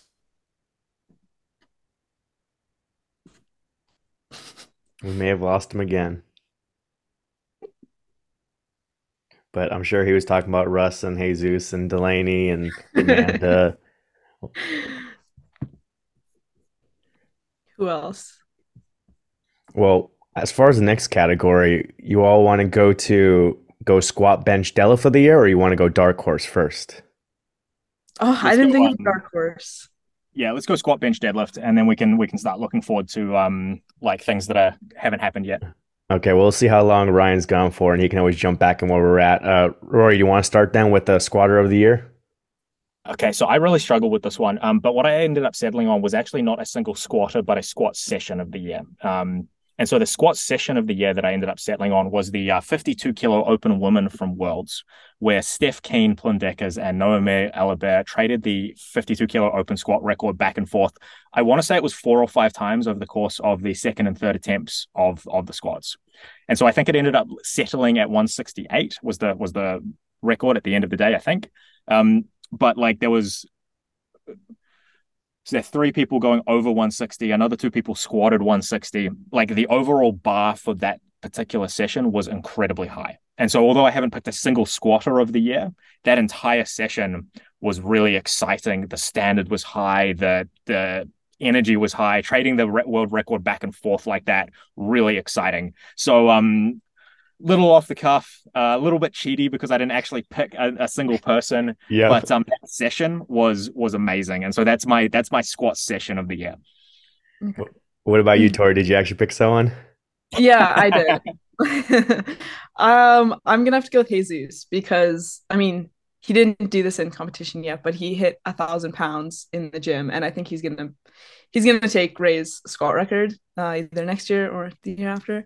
And if we're just looking at like overall load and something that's like so impressive, it's like got to be that squat. Like that's what makes powerlifting known, I guess. When outside people see these kind of feats of strength, like squatting a thousand pounds is incredible. So, squatter of the year would be Jesus for me. All right, I'll go next, Ryan, and then if you want to give your squad of the year and coach of the year, you can do them back to back. So for my squad of the year, again, I broke this up into men and women. So on the women's side, I went with Leah because of her world record squat that she hit of 213 kilos. So coming into this year, she had the world record at 205 and she bumped it up now eight kilos to 213. And that 213 is higher than her 69 kilo world record. So no one in the 69s can squat as much as she can squat in the 63s. And then the next weight class, Karlina has it at 223. So she's only 10 kilos away from Karlina, two weight classes down. So that's why I had to put Leah in there for the women's side. And then for the men's side, maybe a little bit of bias pick, but I went with Jonathan Garcia because on the men's side for classic men, we're talking about IPF, he's the only one who broke a squat, squat world record on the men's side this year. So all the other ones are from last year or 2019 or some other year. Um, like 59s is from 2017. Ray Williams is from 2017. He's the only one who went to an international competition in the men's classic open and broke a world record squat. So he did 271 which is not t- close to Taylor's best, but Taylor's world record right now is 283, so he's kind of close to that. And um, before that, Charles had it at 263, so we bumped up from 263 to 271, and he's getting close. Maybe it'll happen next year to be the first 66 to squat 600 pounds, like 272 kilos or 272.5 kilos. So that's what I had Leah and Jonathan. So what I was saying, I was going to give it to Joey Flex Coach of the Year, but I do want to say Marcellus with what he's done. Um, I mean, he's with Bob, with like you know Jamar, obviously putting up that eight thirty two point five, I believe, is an eighty two point five. I mean, closing in on Russ. Um, all of his athletes, man. He's got so many shooters. Marcellus is really breaking through with the pack. Obviously, Ashton didn't have the year he wanted, he said, but he had a fantastic year nonetheless. I see them. Uh, he's up there, but Joey, in terms of diversity, just has a, a, deeper roster that hit taking you know national titles and world titles. So for me, Joey Flex is the uh, coach of the year. But in terms of squad of the year, I'm going to go with Jesus Olivares, 250 kilos, 991 or 92 pounds. I mean, what can you say, man? I was there live and it was absolutely like whenever you get squats that big, it's difficult to beat. Russell or he's 340. Um, biggest squat in the 90 kilo class, even beat Jamar's 90 kilo squat. And Jamar is an absolute phenomenal squatter. So I'm going to throw mention in there to Russell Orhii on the USCPL side. On the untested side, Mighty Joe Sullivan, after coming close to Tom Platz's AMRAP record, hitting a 385 kilo, 847 pound squat. Joe Sullivan is a phenomenal squatter. He's a squat monster on the untested side. He is literally built to squat. Um, and he was on the podcast saying, I think his deadlift's coming back. So be out for that. For the untested women's, um, I'm going to say Kristy Hawkins, 290 kilo wrapped squat. That's a 639 pound squat is freaking phenomenal for for a woman in 75 kilo class to be squatting that much. Kristy Hawkins is a freak. I mean, she's in her 40s master lifter, no less. So I'm going to say Kristy Hawkins deserves mention as well. Um, and that's the untested women. For the tested women, I'm going to go like Arian with Lya Bavoil 213 for everything he already said. The 213 at which is 470 pounds for a 138 pound woman is fucking mind boggling. It's bigger than a weight class up, and it's within 10 kilo of a weight class up even from there. I mean, Lya Bavoil is a superstar and she's she's a special talent. I do want to give uh, some props as well to Bonica, who did a 273.5, 603 pound squat in the tested division. Bonica needs a tip of that to her. Amanda Lawrence, 242.5 is a nice squat. I think she's done bigger previously. So um, but it's still a phenomenal squat nonetheless. In the 52s, Plune Deckers with a 171 kilo squat, breaking the world record. Uh, she's the squat queen in the 52s, as well as Bobby Butters in the 57s. 185.5 kilos. She's 125 pounds, squatting routinely over 400 pounds at the IPF world level, where squat depth is crazy efficient. Everyone I said when I'm saying they're breaking world records and you know it's IPF, you know the quality of squat. Need no, I don't gotta say anymore. So hats off to all of those ladies and gentlemen. Go ahead, Arian. Uh, we all did our squats. Do you want to go right uh, into giving us your bencher of the year? Yeah, I mean you could take it and host it because I don't know how my Wi-Fi is going to go, so I'll let you take it, my man. yeah, but I'm saying while you, while your Wi-Fi is working, give us your benchers okay. of the year as well. Okay, Playboy. Um, so I'm going to say uh, it's first off Jen Thompson at 49 years old in 67.5 kilo class, the bench press 148.5, 327 pounds. She's almost 50 years old. Been walking this worth walking this earth for half a century. It's insane that she's benching just a few pounds shy of 330. That's incredible. Like she is it's incredible what she's been through, the injuries she's gone through. She's been doing this since the 90s, competing at an elite level. Um, so I mean, I'm a huge Jen Thompson fan. It's inspiring for all of us to be for her to be able to do that. So Jen Thompson, Joseph Amendola to hit 265 kilo, 585 pounds, extremely impressive as well. Hats off to Joseph Amendola. John Haack in the untested, bench pressing 272.5, 601 pounds is freaking absolutely insane. A world record for John Haack. In the untested side, I'm going to go with John Haack. On the tested side for the women, I'm going to go with John, or sorry, with uh, Jen Thompson, and I'll go with Joseph for the men's. And um, someone's probably gonna. I think Roy's probably gonna bring bring up Rhaea Stinn if we're gonna do the equipped during this or wait till afterwards. But I'll let you guys go while my Wi-Fi is still cooking. you go ahead, Arian. All right, I'll go with mine then. For the women's side, I went with uh, Mahalia Reeves for my be- best bencher um, because she was 18 years old and she broke the open world record bench press, 164.5 kilos and she ended up with the biggest bench on the women's side in the IPF for the year at 165 kilos that she had did at nationals. So just having the biggest bench for the year, having the world record in the open as a sub junior, um, it kind of reminds me of another lifter from Florida high school weightlifting, Leanne Hewitt, where as a sub junior, she broke the open world record deadlift. So now we have this other person from Florida high school weightlifting, Mahalia, who is able to finally get to an international meet and break that uh, world record total, uh, world record bench press. And she did it at such a young age. So I put her there for my women's side. And then for the men's side, I had to put in uh, Eddie Berglund. Um, I know we talked about how he's like a, a, a full power lifter now, but that bench is still ridiculous. It's still a huge thing for him. And that really helped him as far as winning the world. And then he went up to the 74s for Europeans and was able to break the world record bench press there. So at Worlds, he did 202.5 in the 66s. And then a couple months later, he went up to a light 74 and did 212 um, to break that world record. So got to be one of the best benchers in the world um, since he can do it in multiple weight classes. And I put him as my best bencher for this year. Um, I'll throw it over to Tori next. Who do you have? Uh, female bench of the year definitely had Jen Thompson there. It's just crazy that she's still making progress at this yeah. point. And yeah, like you said, after the injuries and stuff, it's it's awesome to see. Um, Men's, if we're talking about untested, then obviously John Haack's 600 pound bench press is insane. Um, and then at Equipped Worlds this year, there was also, um, I think it was a Ukraine lifter, uh, Mosienko. He benched 351 kilos as a 93, which is more than any 105 or 120 plus. So that is a huge bench press. Um, and then uh, another one that I had was this guy named Rory Lynch, he hit an all-time VR. Not once. Not once. He hit it twice. Oh, wow. so, I was waiting for the moment.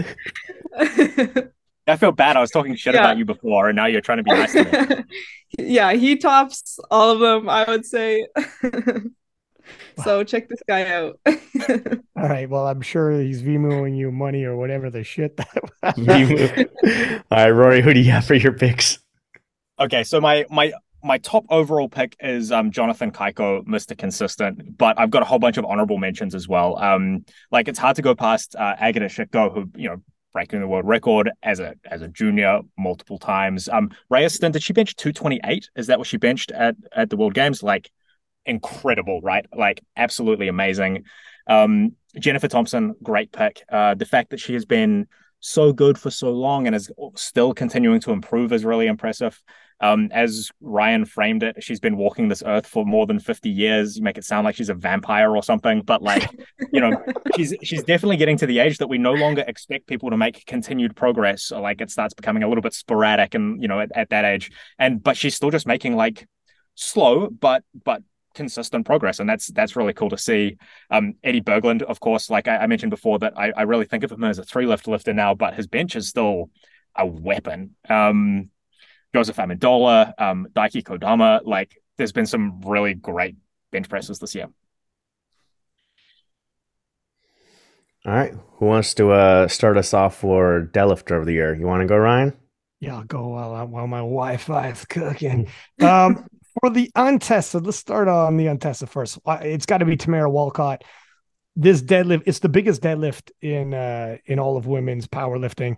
290 kilos. She's done it on Ellen. She's done it in all the different TV shows. She's got another TV show booked, and I forget which one it is, but Tamara Walcott, it's got to be Tamara Walcott for me in terms of the untested 639 pounds. And on the men's side, John Haack at 90 kilos deadlifted 410 kilos, 904 pounds. That's in the 90 kilo class. John Haack pulling 410 kilos, 904 pounds. It's freaking insane to be doing that in a 90 kilo class. So, John Haack, um, but Danny Grigsby in the untested as well, pulling um, 487.5 kilos. That's 1,075 pounds. It's freaking so I can't I don't know. You flip a coin which one you like better. Um, because they're they're both absolutely insane. I believe Grigsby is the first one to pull over a thousand pounds in a full power three lift meet as well. So he's making history as well. He's an absolutely phenomenal lifter and had him on the podcast. He's a super nice guy. So flip a coin which one you want there. Um, they're both phenomenal lifters. On the tested side for the men's, Enahoro, the 83 kilo deadlift demon with um was it 362.5, 800 and whatever pounds with the kilo conversion. But more importantly to me, him deadlifter a year. And I know it's crazy because it's a missed lift, but that 385 he locked out and just couldn't hang on to it. 847 pounds. And he's an 83 kilo male. It literally is the type of thing that makes you just believe anything's possible. Like it, on that day, he could have loaded up almost anything and he would get it right within lockout. He locked it out. It's insane to think he locked that out. Um, I still can't believe it. So, anyways, definitely on the tested side, he's the male uh, deadlifter of the year for me. And for the women's, it's got to be Jess. Not only did she do the biggest deadlift in women's tested powerlifting, but she didn't just do it at a local meet. She did it at IPF Worlds, and she just didn't do it at a local meet where she was relatively unopposed and could sandbag some lifts, kind of pull back a little bit and go all in on her last deadlift. She's breaking world record squat in the fight of her life and then unloaded when she needed to at a world level against Agata Sitko, no less. So significance wise, as well as breaking world record squat and everything ahead of time. So there's no sandbagging and um, passing IPF world judging. It's got to be Jess Buettner for me.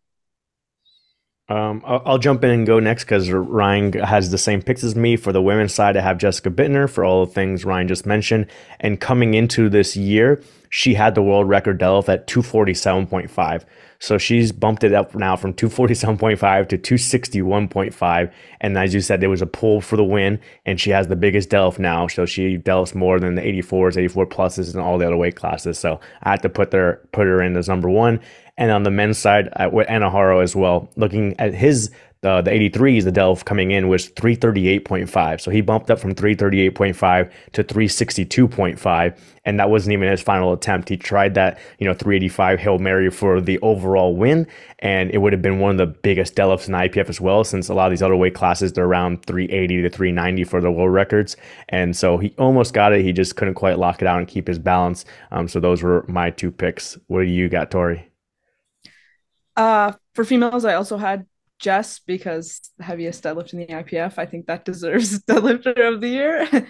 and then for males, I actually had Chance because he pulled 373 and a half to actually secure the win. And although like Anna is obviously an amazing deadlifter and it's crazy that he locked up 385, like Chance like won with 373.5 and like that's not that far behind you know? And i kind of forget how difficult the pull actually was but like was there anything left there? Like could he have pulled more? But like the fact that he pulled it to win like for me that's you know he yeah, made the list so it makes him deadlifter of the year for sure. Yeah it definitely helps when it's clinching a world title. Yeah. Rory? Um, obviously, I've got Jessica as well, right? Very hard to look past like heaviest raw deadlift by a woman in the IPF, like incredible. Uh, also just like clutch timing. Like it's one thing to be, you know, unopposed or have already won and put something big on just to prove that you can do it versus uh, I am here to win. I'm going to load exactly what I need to win, even though I'm not going to get the world record total, and half a kilo more would have got me the world record total, um, and and and pick it up, and that was very cool. Um, I, I, I have only picked a woman uh, like a woman's deadlift of the year as I've been doing for all of the categories, but some like honorable mentions from the men's side. Um, Enahoro Asein's 385. I, I I seem to think it was a little bit further away from being uh, like a good lift than some people do, but still amazing, right? Like I, I don't I don't care. It doesn't really matter how far it was from him getting it. The fact that he picked it up is is is incredible, especially because it was like 45 kilos over what the world record was prior to that. Um, Chance Mitchell with the 373.5 again, awesome, and he actually made that one. Um, so so so that was very cool as well. Uh, and one that really stands out for me, even though it possibly wasn't memorable across like for for a lot of people, was um, the 335 by Gavin Aiden. Um, and in particular, that was memorable for me because he so he opened at 305, missed his 320 second attempt seemingly on strength. Like I don't know if you specifically remember it, but if you haven't, and go watch, go back and watch the video. It looks like he's just not strong enough to pick it up, right? Um, when he goes out the back, gathers his chi and finds another gear, comes back and hits 335 like eight minutes later. Um, and you know, m- missing a deadlift, putting 15 kilograms on it, locking it out, put him temporarily in third. Um, unfortunately, other people still deadlifted afterwards, and so like bumped him off the podium. But you know, he for a while there he was he was in third with more than he thought was going to be capable. He was going to be capable of in the day after having missed the second, going up 15 kilos. Like it didn't turn into a win. It didn't turn into an overall medal, but like cool moment from like a sports perspective and like a mindset perspective and all of those cool things. I remember when that happened and and commentating, I would, I was like, right, that that's a wrap for Gavin's day. It looked like strength. It looked like he yeah. was done on strength to go up 15 kilo regardless. You're thinking as a commentator or viewer, he's going to tug on the bar. He's pulling for position. So you do it because you're here. You're going to tug on the bar. You're going to miss. Wave to the crowd. Thanks. I had to do what I had to do. We're here. Let's pull for the podium. When he hit that 335, I remember afterwards, he didn't have the day he wanted. I was like, Gavin, you showed a lot of heart, man. Like you, you could have easily packed your bags and be like, fuck it. This isn't going my way. This it wasn't going my way in squats, not going my way in deads. And his family was there, his brothers and sisters flew in, and his mom and dad were there. And uh, it was one of those deals where like he had to, he talked about it on the podcast, the, the Christmas special, where his he was upset and his mom's like, it ain't over, man. You gotta, you know, this you don't you don't pack your bags when it gets tough like that. So for him to go back out there and wrap up the day, 15 kilo jump when he missed on strength and to lock it out, it was it was pretty cool to see. Yeah, so I, w- I was coaching Gavin in that session, and uh, like so obviously I, was there for, for for all of these th- things that were happening, and um, the Swedish coach Oscar Bjork, who was um, coaching Gustav Hedlund, came up to me afterwards, and he's like, I thought you guys were out, and I redid all of my maths based on the fact that you were going to miss your last deadlift. yeah. All right, we all want to move on to uh, Dark Horse. Dark Horse. I didn't even know we were doing Dark Horse. I mean, you have it listed on your what you sent to Do us. I really? Dark Horse for this year or for next year? It's who's going to be the Dark Horse going into next year. Oh, okay. Who to watch? People to watch. Mean? Okay. Rory, did you do anything? I did uh, people to watch. People to watch and Dark Horse the same thing because that feels. I don't like think it is. So I think well, you changed the term. Yeah. so Dark Horse. This is what Dark Horse means to me. Maybe it's different. I'm not saying I always got it. I thought that was the underdog that people are sleeping on that you think is going that's, could That's win. what I would think is a Dark Horse, but that's not what I have picked out. That's not what I picked I out either. I have someone people... that already succeeded that we didn't think was going to succeed. Yeah, we're all on the same different pages here. and, and, I'm I'm doing who's gonna do next year because that's what we've done before. Like previously, yeah. I had Gavin as my dark horse because he was doing local meets, putting up big numbers, and he hadn't gone to nationals, and he had being a dark horse going to nationals and, and pushing Jonathan Cayco to the brink that year. So got you. how about you we just, Let, about... let's just do our own interpretation before you go. Though, explain what you're doing. All right, Ryan, you want to give us your people to watch? Okay, here's my people to watch. Hold on one sec here.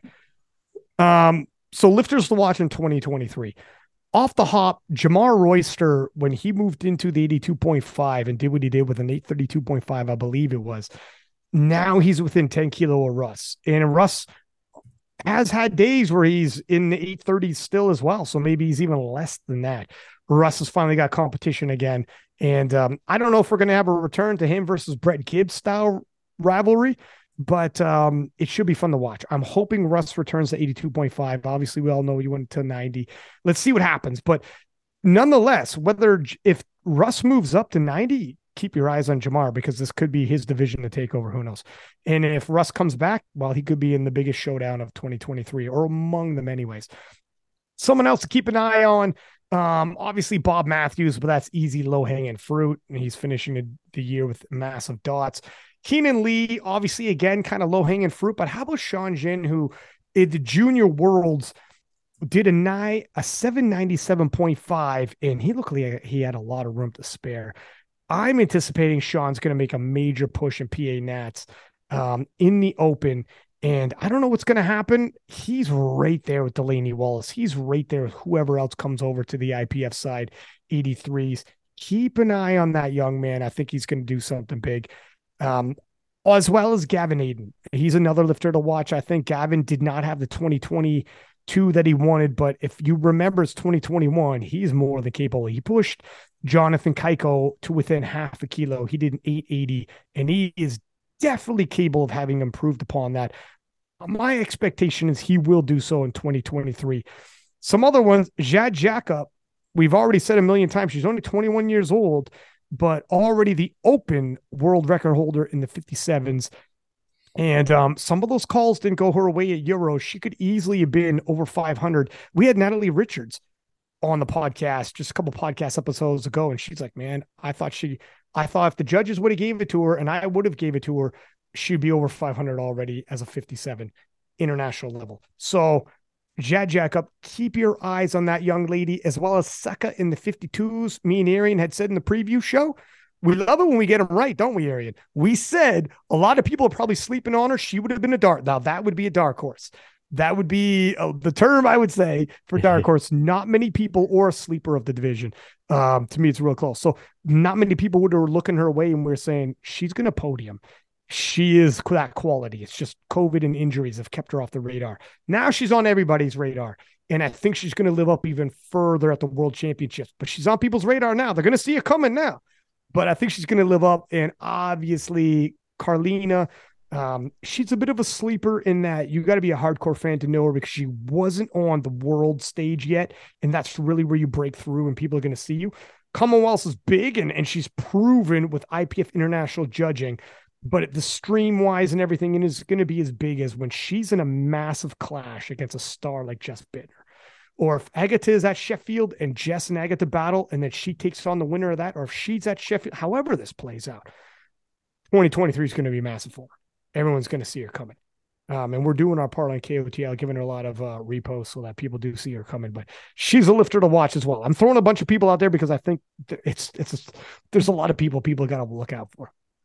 Yeah, Rory, did you also do people to watch?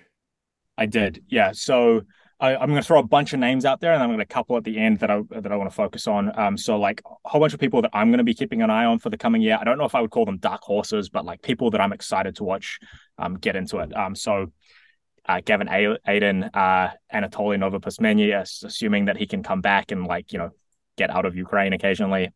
Um, Jade Jacob, uh, both of the payros, um, Nico and Clara, uh, though Nico have just had a had a child. So, um, but the couple that I really want to focus on are two two New Zealanders, uh, Evie Corrigan and Megan Lee Smith. And so I think they both came fifth in their respective divisions at Open Worlds this year. Um, and I think that if you are in either of those divisions and you are not watching, you are making a really big mistake because both of those women are making incredible progress, both really consistent lifters. Um, I was looking at Megan Lee's stats the other day, and she has never missed a third squat in competition. Um, she's only missed two squats ever, both of which were second attempts that she came back and hit them on her third, and she's never missed a third squat. Um, and like that's she squat. She was one of the five or so people who squatted over 160 in the 52 kilo opens uh, at Worlds this year. Um, like if you're not paying attention, you're gonna have a real problem with the New Zealand woman, particularly in the lighter weight classes. What was her last total? It's freaking crazy, and she pulled uh, to break the world record. yeah, she did pull to break the world record. I would need to look up. Give me a moment. I'll just pull it up. Are you saying uh, New Zealand has shooters?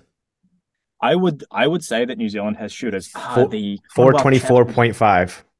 There There it we is. go. Arian's, Arian's still I know that was the New Zealand that. Championships. The Commonwealth Championship results aren't on open. Oh, they haven't put him in yet. That's why Karlina Um, six hundred is not in there either. I wanna- guess. do you wanna I'll look it up on Instagram. You keep birthday? talking. Oh, you'll look it up on Instagram. Yeah. So, Yeah. like, I I think a lot of people have not paid a lot of attention to Megan Lee Smith, and I don't really know why because she is phenomenally good, right? Like, she is a very good athlete. She's very consistent. Um, and and she's continuing to make really good progress, like year on year. So, I I don't know for sure, but I suspect she's going to be at Malta, and I I would I would be saying that she'd be gunning for for a podium finish. Um, and I've said this to last year as well, but Evie is going to Sheffield. She is going to Malta. Um, and I think she's going to be gunning for a podium finish as well. And so anybody who's not watching is um should be watching. I think it's uh because Megan Lee Smith only did the 2019 Worlds. Everything else was like New Zealand uh meets, so she doesn't have like that international reach. People don't know about her, and I think especially if you're not from like North America or Europe, you have to like be really good to be breaking out. You have to be like you know Karlina all of a sudden now 600, everyone's gonna know who she is, or like Ana Castellain was one of the best from Brazil, everyone knew who she was, but like the other people kind of fall off. So yeah, maybe if Megan Lee Smith can podium um, at, at Open, then that's going to really get her her name out there. You find it, uh, Ryan? Yeah, so it wasn't she pulled 185 for a 438 kilo total uh because she thought what the hell let's go for the world record total. Missed it.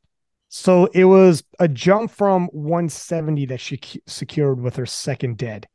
Because she missed 170 as an opener retook it on her second so that was her opening weight and then she ended up jumping to 185 so she's 15 kilo back from 438 so that would put her at 423 right? So whatever eh, she'll she's done a stitch more but the point is she was within earshot of the world record with only her opening deadlift weight because she had to retake the opener and then she just went all in for a world record. So we don't know exactly where her top end is but it's somewhere between silver medal and a world record right so Yeah, I she's mean, up there Like just looking at the totals in the 52s for this year, obviously they're not all in from uh, Commonwealths and other meets, but Noemie's number one, Shizuka's number two, Tiff is number three, who, you know, she just didn't cut weight one time, and then Megan Lee Smith is number four. So really, if you take Tiff out, she's number three as far as the best total this year from people with regular 52s. and where's Seka What's that? where's Seka on that list She's at number seven. Who's who's ahead of her Ploon's number five and Steph Keen's number six. Yeah, and they're and they're all within like a kilo or so of each other. Then because Yep. is also in the four twenties. It's crazy. Well, she has a uh, four four fifteen.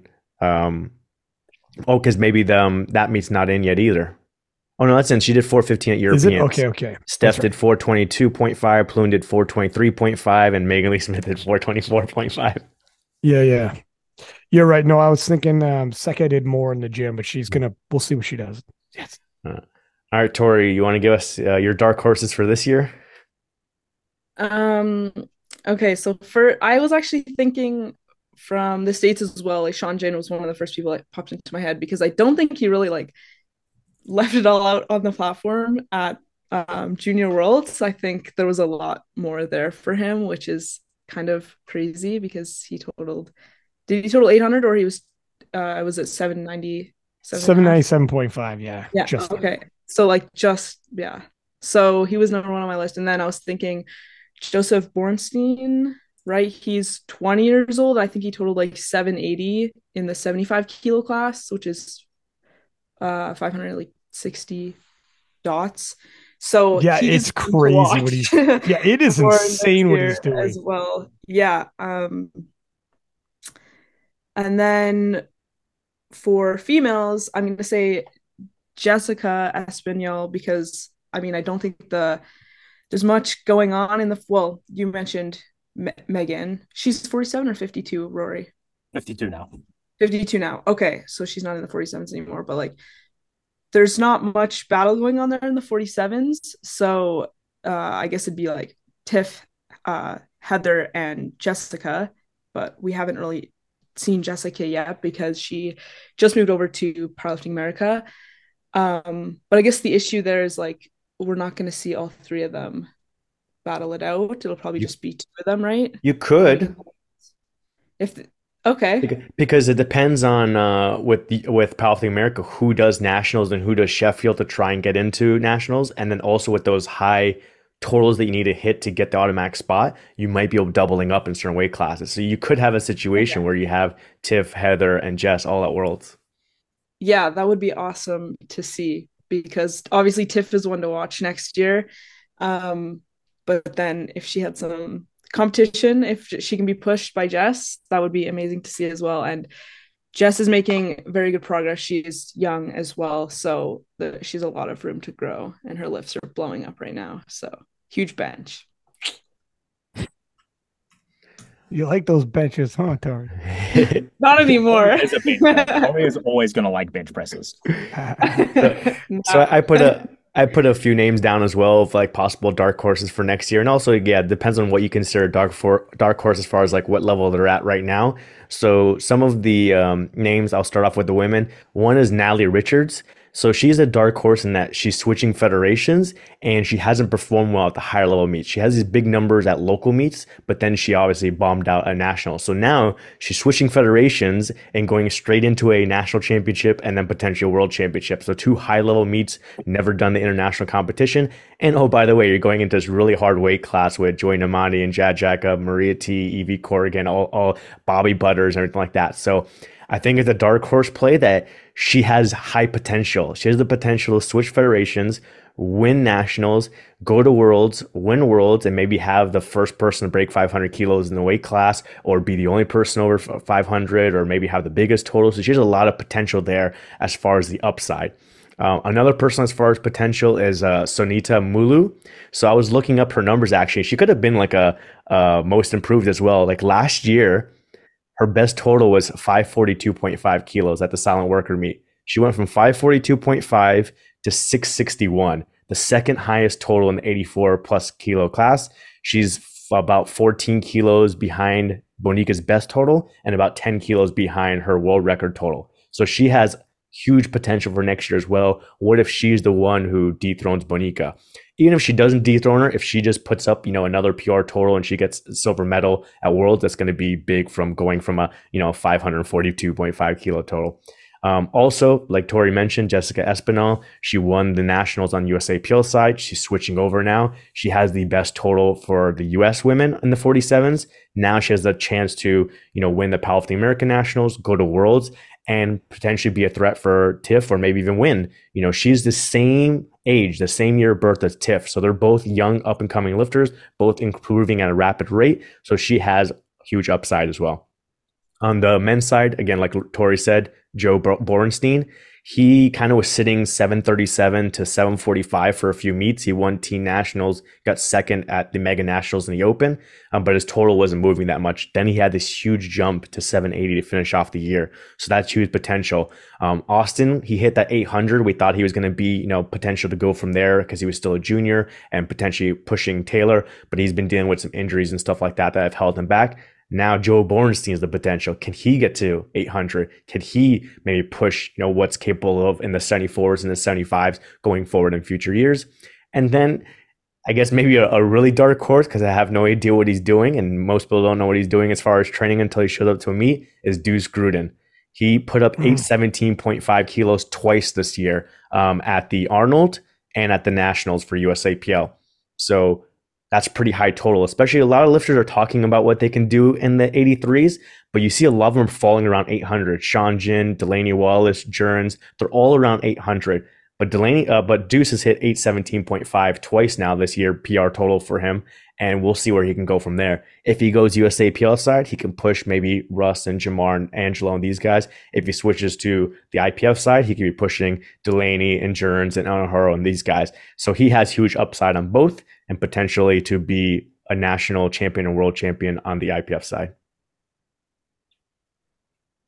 Yeah, agreed. That's a good pick. Um, the only other thing I saw on the list, uh, Ryan, I don't know if you want to do them, is you had listed what was the best event of the year, and then of course the news story of the year. Do you want to do those?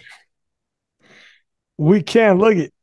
event of the year for me was still IPF Open Worlds. Um, I think it's a tough one to contend against. Mega Nats was big, but uh, it just wasn't quite IPF Worlds for me. But call me biased. I was at IPF Worlds and had to hop online to grab highlights of of Mega Nats. So I'm sure some people are going to flip between the two. On the untested side, they had some big events. Um, definitely the American Pro was one of the better events that I had seen. Um, I'm not quite sure. Nothing quite like you know a week long. Euros was actually pretty good this year as well. If we didn't have the bomb outs we had, I think Euros would be right up there as well. Like they had some good showdowns, some good clashes, some good performances, world records, some breakthrough performances as well. But some of those bomb outs really hurt the Euros because some of those bomb outs were key high level people. Bomb outs happen all the time.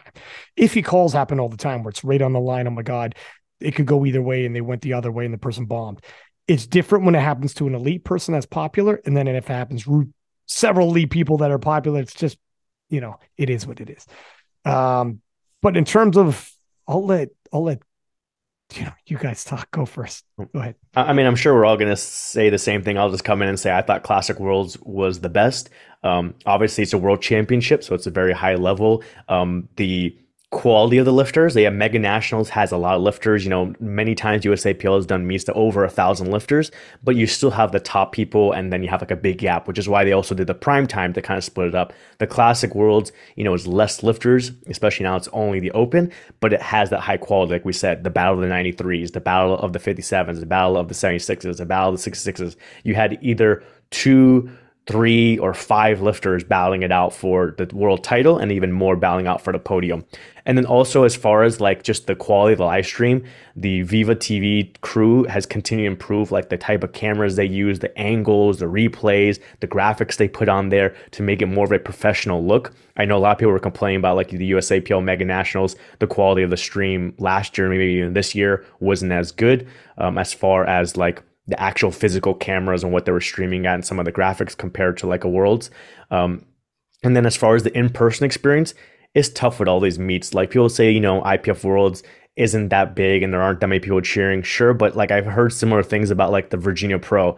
It looks good on camera because you're seeing the big screen in the back and you're seeing these big lifts. But when they show some other shots or people show other pictures, it's in a gym and on the other side there's people literally training. Like there's photos of people doing hack squats and getting the workouts in while they're running the Virginia Pro on that side. So I think across the board of all meets, we're still in a small sport. It's still powerlifting. People aren't traveling to all these meets just to like sit in the crowd and, you know, drink a beer, have some popcorn and cheer and stuff like that. So I think it's kind of even across there. So that's why I thought the Classic World was number one. Um, uh, American Pro apparently was really good in house on the untested side. But, um, anyways. Uh, who wants to go next? Rory? Yeah, sure. Of course, uh, Open World's incredible event. I think I don't remember who I first heard describe it as being Coachella for meatheads, um, but I, I really like that description. And like, there's this electricity at the event that's like hard to describe and hard to replicate anywhere else. Like every every session is excellent. Um, it runs in a timely manner, and so like you know, like even as a spectator or somebody who's participating as like a as a coach or a lifter, you can you know that you're going to be able to watch the things that you want to be able to watch. It's not going to s- spread out for seven hours for one session. Like the the lifting is great, the refereeing is consistent. Some people would argue that it's it's harsh or whatever, but it's it's of a particular standard, and you know exactly what that standard is going to be. Um, of course, I do have to shout out for Commonwealth Championships as well. Like that was an enormous event, uh, like a little bit shy of 700 lifters. Uh, the quality of the lifting was really good. The quality of the event itself was really good. Like the venue was great. The live stream was really good. The um the whole experience for the lifters was really good. It was like the first time that I've been to a meet where the opening ceremony and the closing ceremony are like really enjoyable parts of the event rather than just being like a like a formality sort of tacked on the beginning and the end. Um, so I, I really enjoyed that as well. Yeah, definitely. I, I didn't see the opening ceremony, but I've heard from multiple people the whole opening ceremony of Commonwealths was like one of the best things they've ever witnessed. Uh, what do you got for us, Tori?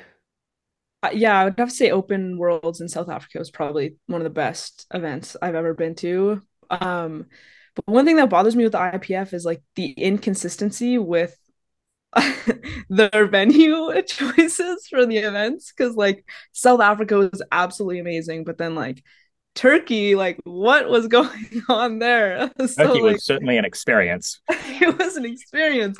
So like, I mean, as a junior, like when you're if you went to open worlds and you're like you're watching lifters there, you're like, this is amazing. Like I want to be lifting on on this stage and like this production quality. Like I feel like a real athlete. But then you're somewhere like the Esther Diamond Hotel, and it's like I don't really feel excited to lift here. And I feel like they put a lot less uh like thought and money or whatever into this event. So and for lifters that are like the next generation of the sport, like it kind of it's kind of unfortunate. Um because it like I don't know makes I, a lot of us less excited to like. I, I think the I think the argument though in defense of uh, Turkey was that the Junior Worlds was supposed to be in was it Ecuador, and they moved it last minute to Turkey, and the University Worlds was supposed to be in Russia as the University um, World Games or whatever was a part of that, and again that was moved last minute to Turkey. So they had to find someone who's willing to take on maybe one or two World Championships on short notice, when usually you get a bid maybe a couple years early and you can plan for it. Um, so unfortunate that, that, there is in general though inconsistency depending on yeah. what federation or meet director puts in the meet and what what they have.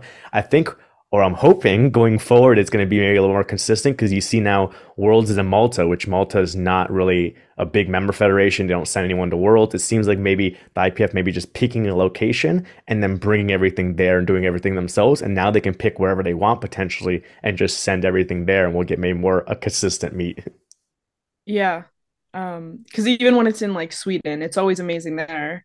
And then south africa was amazing. But then there's those random places every once in a while and it's like why why here? Um but i guess another event that i was impressed by although like i wasn't there but when i was watching the live stream um was the fall like the virginia pro that like just happened um, just the commentary and everything was so good and i was so entertained the whole time although there was a lot of really good lifters there. Just um, yeah the it felt like i was watching like espn like i was watching SportsCenter. It was so nice. Um, so if we had um, i guess a bit more consistent commentary like with more people in the ipf as well that would be awesome. Um, and then like the transitions that they have like i think it's like tsg events that does that but it's that's all like super professional. And for viewers that are watching online like um yeah it was amazing. I, ipf commentary is the best in the business pal. Uh, i mean the ipf does great stuff. I, I i don't i know some people don't like that style but i personally tori i like that style too of making it more professional. It's like an actual like newscaster table or like it's like yeah, an ESPN yeah. table, and people are actually the commentators are dressed up nicely. Actually, see them talking while the lifting is going on in the background. Kind of like you know a football game, and it might be warming up in the background while the commentators are talking pregame and everything like that, which is kind of what um SBD and Ryan did as well for the uh, Powerlifting American Nationals. It's like having Ryan do like an introduction on the platform with the microphone, walking and talking, everything like that, and then doing interviews on the side where you're bringing a lifter or a coach in and doing interviews, and Ryan's dressed up nicely, and you have someone come in, you give a microphone, everything like that. It kind of extends it to the next level rather than just having a commentator's table and just a laptop and they just talk and you never see them. Yeah, I would yeah, like to see that for sure too. So yeah. Good.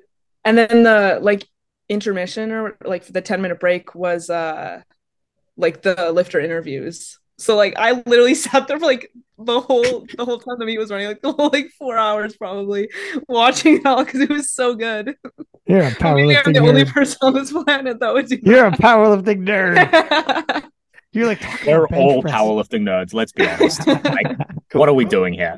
like I, say, the day off for that. I was gonna say, Ryan, like if I have to go to the bathroom, I just pull like the Good Lift live stream or whatever on my phone, and then you just go oh, pee, God. and then you come back and go back to the Go back to the living room. I gotta say, one of the um one of the photographers at Commonwealths was shooting at Commonwealths, and he had the Euros score sheet on his phone, and so every time in between lifts, he was pulling out his phone and checking what was happening at Euros, putting his phone back in his pocket, shooting. Some, some more compliment. yeah, it is what it is. Should we uh, finish off with new story of the year? yeah, let's do it. Okay, here we go. Who, who wants to start off with this one? Okay. Corey, it's yours, kind of. You go ahead. Who's affected most? okay. Uh news story of the year bench rule change announced by Gaston at Junior Worlds in Turkey. Uh, Yeah, okay. it- for sure. Yeah. Yeah, it's got to be the story of the year. I, I mean, and he said he said at the banquet, this will not affect a majority of the lifters.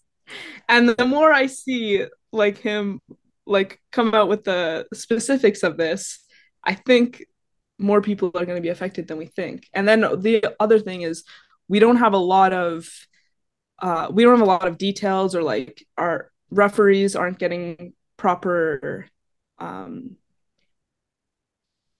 they're not getting training on like what the rules actually are. So we we don't really know what's going on yet. We're gonna have to wait until the first meet of the year to see how many people are actually going to be affected and what the rule actually is. I guess we don't even know what the rule is because Like, what they put in the rule book right now is a bit different than what uh than what we've been hearing. So Right. Yeah. Is are things changing already? Is there a lot Yeah, coming out from them?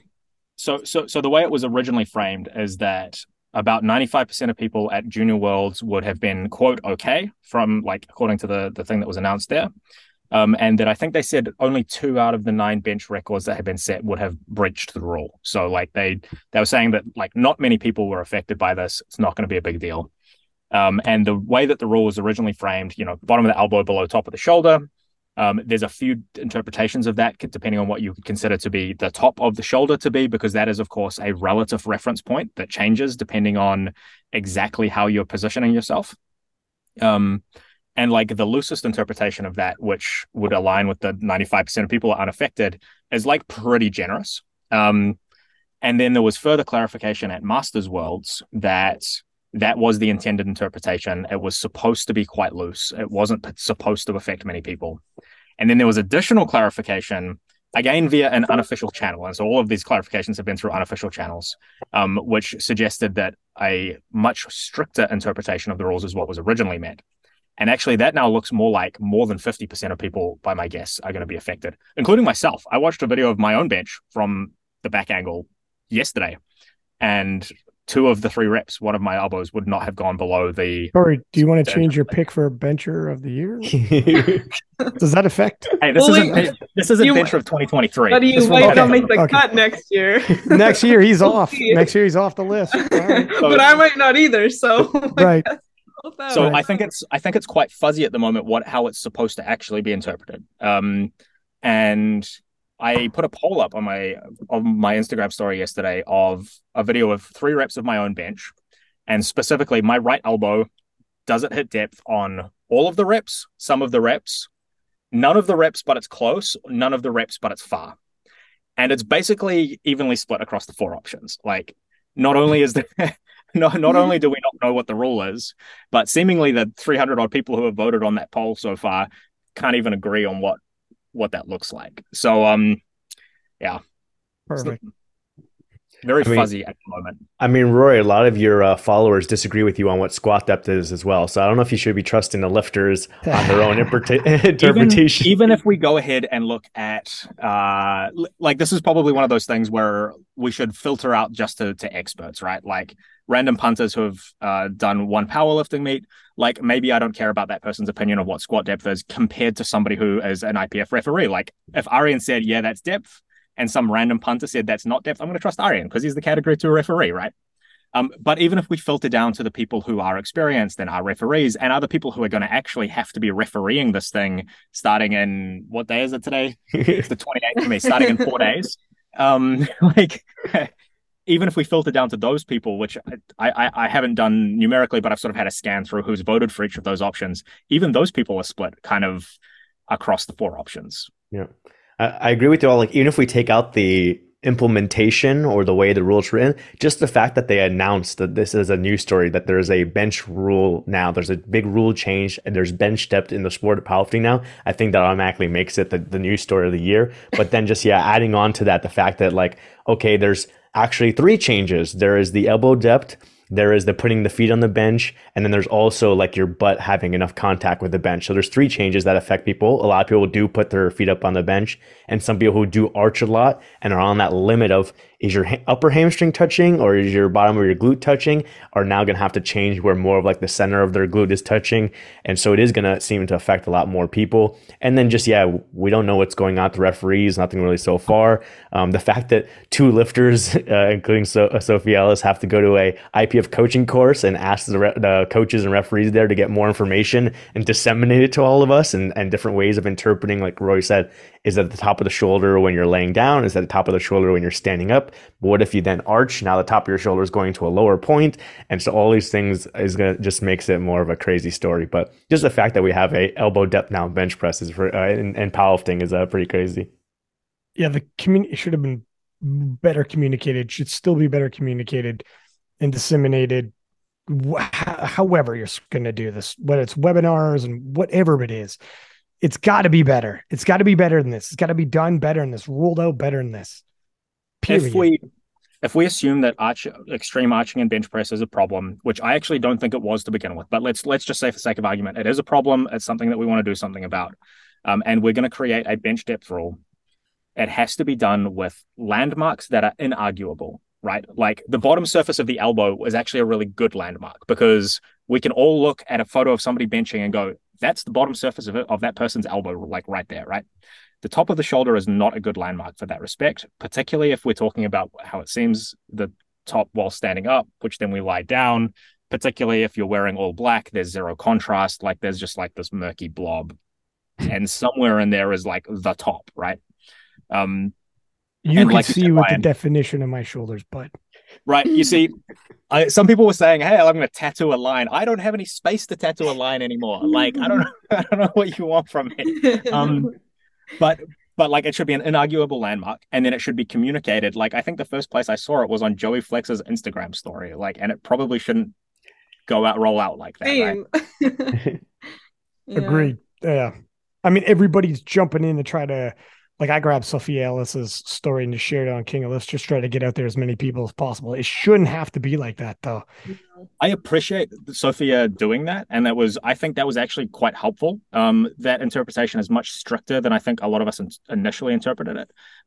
It's clearer. And I now, I think I understand what that is, but it's unfortunate that it has to roll out like that.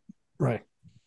And then there's like the additional thing she was talking about where like, oh, people may just look at the crease of the elbow and the top of the shoulder because then that's kind of like when the bottom is. And it's like, okay, now you're using another reference point. It's like if you're looking at squat depth and you're looking at, oh, well, do the hamstrings touch the calves? When it does, then I'm sure their their hip crease went below the top of the knee. Right. like, why are we using this roundabout way? Like if, if the rules the rules should say exactly what they mean, right? If the rules say the bottom surface of the elbow, that's the reference point that we should be using. So like if if the rules meant at the top surf, like the inside corner of the elbow, they should have said that instead. Like I, mm. yeah. So yeah, we'll see what happens because even aside from uh, the interpretation and how it's going to be applied, and maybe they make changes to the wording, whatever, is I wonder if they'll also change you know, initially their idea was like, oh, it'll only affect 5% of people whatever, 2% of people. But what if there's still more complaints and what if there's still a lot of people arching and like, you know, doing a cheater bench? What if they then change the reference point and make it more difficult over the years? Like, what if it takes two or three years to get to the elbow depth that the IPF wants, that people will enjoy, and to make the interpretation like easy for everyone? So this might be a long process. Like no one's I'm, gonna enjoy it because their shoulders are gonna be so fucked. well, yeah. I don't know if like slow is better if you're gonna do it like that, or if I don't know. You could go both ways. If you like, I do. I'm not yeah, sure if I do like the fact that um they could change some things up if they don't think if they don't think things are working well. They could make amendments.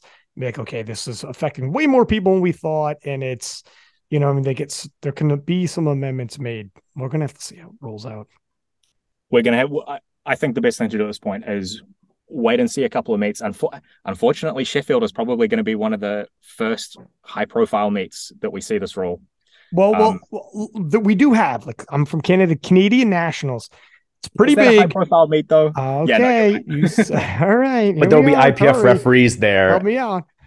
But uh, what's that? Sorry. I said there will be like IPF referees there, so they'll be able to teach the national and lo- and whatever Right. provincial referees, and you'll be able to see it judged on a lot of lifts because Canada does all their nationals combined. So you're gonna have you know thousands and thousands of bench attempts to see it. There's also the Reykjavik Games, which is much smaller, but it is an international competition. So you're gonna have to have the referees from three different countries in the chair and the jury, so you'll be able to see how that's being applied there as well. Yeah, like Canadian Nats, in terms of the amount of bench attempts there's going to be, there's going to be tons. In terms of the Cat 2 refs, international refs that are going to be there, there's going to be tons. In terms of, and there's also PA Nats, which is also going to have um, high profile Uh, I lifters. forget about PA Nats. Yeah, PA Nats with with more international refing, Cat 2 refs there. So in terms of we will see category two refs, international refs for those listening, that are going to be at, you know, and, and tons of attempts going. We'll have hundreds, we'll have thousands maybe of attempts that we can now view. So in terms of data points, by the time Sheffield rolls around, we'll have enough. And people start floating around. Let's see what happens. Looks like for other international meets, there's a European Classic Masters powerlifting uh, starting March 8th, and then Univer- uh, European University Cup Classic starting March 24th. So those are kind of like right before Sheffield too. I'm sure, maybe I'm hoping, but I'm, I'll say I'm sure that SBD will make sure for Sheffield that they're like whoever the referees are picked for Sheffield that they're talking to Honey Smith and saying like, hey, for our meet, we want to make sure all the referees are on one page when it comes to bench rule. Let's have a meeting the day before, just like they're bringing lifters and coaches in early. They can bring the referees, make sure they come in an extra day early, have a meeting, make sure everyone agrees, so everything is like you know consistent for that. And then as far as the classic worlds, we do get the bench worlds before classic worlds, so you're going to get a bench only specific championship to really see it before the classic worlds. I mean, Sheffield should honestly have Henny, as like you said, with the refs, and also have a rules meeting with the lifters, specifically going through everybody. Pay attention. The refs are in the room now, and we're telling you this is what it is. With the handlers and judges there, with the handlers and, and coaches there. Sorry. Yeah. some something I would like generally, not specific to this, the bench depth thing, but it would help this is alongside the technical rules, a library of videos of attempts of lifts with what the from from international meets with what lights they got and an explanation. You know, here's 100 squats. These ones were called high. These ones were called for soft knees, and these ones were called good. This is these are your examples of what these things look like, and I think that would help a lot with hey, what does squat depth look like? I know there's that vid- there's that uh, image in the technical rules, but like way more useful would be like here's hundred squats. These thirty of them were high. Um, these ones were borderline and sort of could have gone either way, and these ones were clearly depth. Those are your exemplars to use as your reference points, and that would help a lot of people study to be referees. That would help a lot of people learning how to interpret powerlifting. Like, I think that would be a, a really useful thing to be able to to be able to have. And if we could roll out, hey, here's 100 bench presses. These 30 were high. These 70 were depth. Um, like that, that would be really helpful as well. Yeah. There's yeah, there's some stuff out there like you said in the regular rule book. There's the supporting the bar on the thighs, and then there's the depth.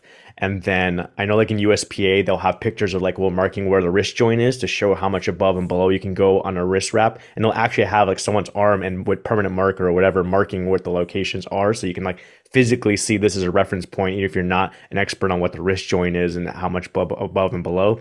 It seems like they kind of tried that with the bench rule, showing some good and bad, but maybe they need to show more examples. And then for the butt rule, it seems like they were just trying to find a picture from a live stream of someone who has a illegal bench a butt position, but it wasn't a good angle. So people were like seeing this top down hard. view of that. I think it was a Russian lifter, and you don't know what the issue is, where they really need like a direct side view and show, okay, see enough of their butt's not on, it's only their hamstring. This is not good. Like Sophia had a really good picture. Sophia's Yeah. pic was dead on. Take a look at Mhm. this and had a, an arrow pointing, be like, do you see how like the contact here? This is the hamstring. This doesn't count. This is the glute. This is where it counts. Right. Yeah, yeah. Yeah, Yeah. yeah she's man, hats off, kudos to her, man. She seriously Yeah. impacted the game in one weekend. I actually had no idea about the butt part of the rule, like what it actually meant until she made that post. So Yeah. yeah, that was helpful. Yeah, I was I wasn't sure what exactly they meant to when I looked at the pictures, and then people were Yeah. saying like, oh, like your butt has to be in contact, which before they tried to have a rule that like 50% of your butt has to be in contact, but then like how do you properly judge that? Now it seems like they're trying to go like the center of the butt or whatever, and it can't just be like the hamstring. we'll see what happens. Yeah, that one that one I have to say I think is a little fuzzy, but I think I'm going to have an as a referee I'm going to have an easier time interpreting that than um, the depth one. I think. I guess we'll find out.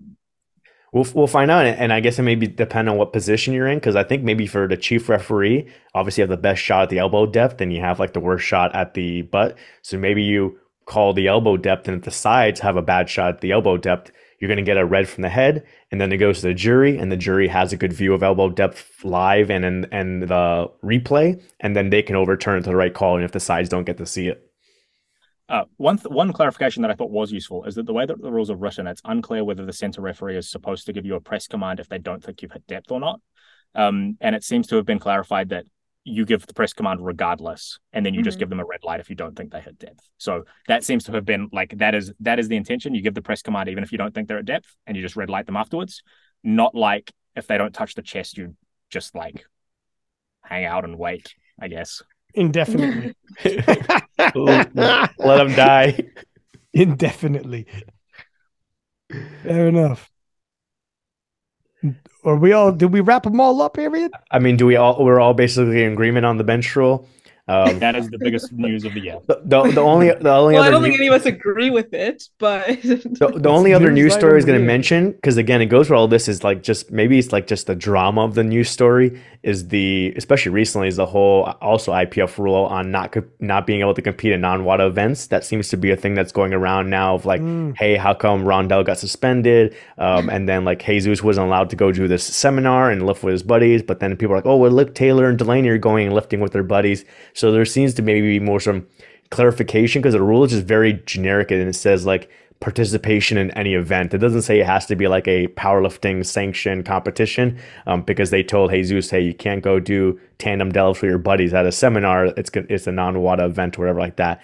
And it just seems inconsistent for I think for a number of years now because before I remember when um, Wilks left the IPF and like the Powerlifting Australia and the Oceania Federation kind of like took off to separate to make world powerlifting. Jezza competed in world powerlifting. He went to like all their international competitions and competed there because I guess maybe they didn't know what was going on or maybe there was no other federation. But then the IPF brought him back right after that, back to the IPF, and he wasn't ineligible for competing in another federation's international competitions. But for Rondell, Trinidad Tobago wasn't able to send any lifters because they were dealing with some lawsuits and some election stuff within their own country and between two groups, and so no one was able to compete. He took a bunch of time off, and then he goes and does the USAPL meet, but they don't bring him back the way this the way same way that Jezza does. So it seems to be like some inconsistency on the whole competing in another federation's international competition, and now in the non-WADA thing. Um, people talk about in, in Ireland um, how they get to run that apps Pro meet, which is a non WADA event with tested and untested lifters and bringing international people in. Um, but then we're not allowed to compete like in USAPL or coach here. So I think that's the other the whole drama that's going on about that right now too. Yeah, the easiest would be to take the rule out. You're always in the WADA pool. You could always be tested. You can't go against someone who's suspended. But if the event itself, because it's so murky, this is gym lifts. It's not sanctioned, just for fun. What are we doing here? If you do an open workout, is that an event now? What if people show up? What if it's live? What if it's streamed? Is that an event? I don't know. What's an event? Like it's it's just just take off the that and just say you can't compete with someone compete with someone who's suspended you're probably the, good, right? The, the, argument people were saying with that Olympia with Taylor and Delaney, you're like, well, the Olympia is a sporting organization or body. It's running an event called whatever the cage or whatever they had, and they're lifting there. And also, by the way, Ed Coan is also lifting in that same cage, who's like banned from the IPF. So people are like, oh, well, Ed Coan is there. How close does he need to be before they're suspended, or how far away do, need, do they need to stay away? or, uh, and or then like if he's in an event in the morning, you're an event in the evening. Yeah same and, venue, but then you got the same venue at Arnold Classic. Everyone's in the same venues. Like it's it, it's real tough. And then like, just, that's what the problem with this thing. And then just the other part I wanted to add to it, aside from the whole lifting aspect and the drug testing aspect, it's the same thing for referees, coaches, meet directors, everything like that. So like I've done uh, a USAPL athlete camp. I've been a coach for a couple years. They asked the the director asked um, Powerlifting America if I can do it next year, the USAPL athlete camp, and they said no So I can't even coach at a USAPL athlete camp, even though I'm a coach and I'm not subject to WADA drug testing, um, because they consider that that I'm coaching at a non-WADA event. So it's just really weird. Yeah. I don't think the rule's going anywhere, but I would love if, if it was, you know, less strict in terms of all of that. I would love that, you know, er- uh, supposedly all the Instagram and social media comments complaining about uh, Archie on bench made this rule change. That maybe if enough people complain about this this rule, they'll change it. People, I mean, it's not going to happen. People don't even know what this is like the terms of like the greater population. You really got to be into powerlifting politics. You got to be super duper powerlifting nerd to know The real inf- minutia of powerlifting rules. Right. Yeah. This is like, this is, you got to be dig deep. Especially because it's much more a USA or maybe North American issue. Like Yeah. a lot of these other countries don't have other federations, or their other federations are tiny. It's mostly like you know USA. Then you can say it's maybe Canada, Australia, uh, maybe England that have like you know multiple federations. I don't even know in New Zealand. Like for if Rory knows like how big the second organization is compared to the IPF affiliate. It's Well, nothing like power- power USAPL though. Two events, like it's not not really a thing. Yeah, so it's like really a, a major thing like here in the US, especially for people who want to like run a business as far as a coach and try and coach in USAPL, but then compete in the IPF, where in other countries, you know, you're just competing, coaching, refereeing all in the IPF affiliate. Yeah. Makes things complicated, man. Yeah, it is what it is. So what are we looking at, man? Did we go through all of our categories? That's everything you sent us, unless you want to add anything else in there. And we Okay, have been recording for almost three hours at this point. Yeah, I think we made it. This is a pretty good episode. I think we hit everything. I think we're all good. I think we're all set. One thing I do want to say for the comebacks, um, Lane Norton coming back winning is is pretty big. And then afterwards, he went on a massive podcast tour, and he's been on tons of big, massive podcasts, um, like some of the biggest of the big podcasts.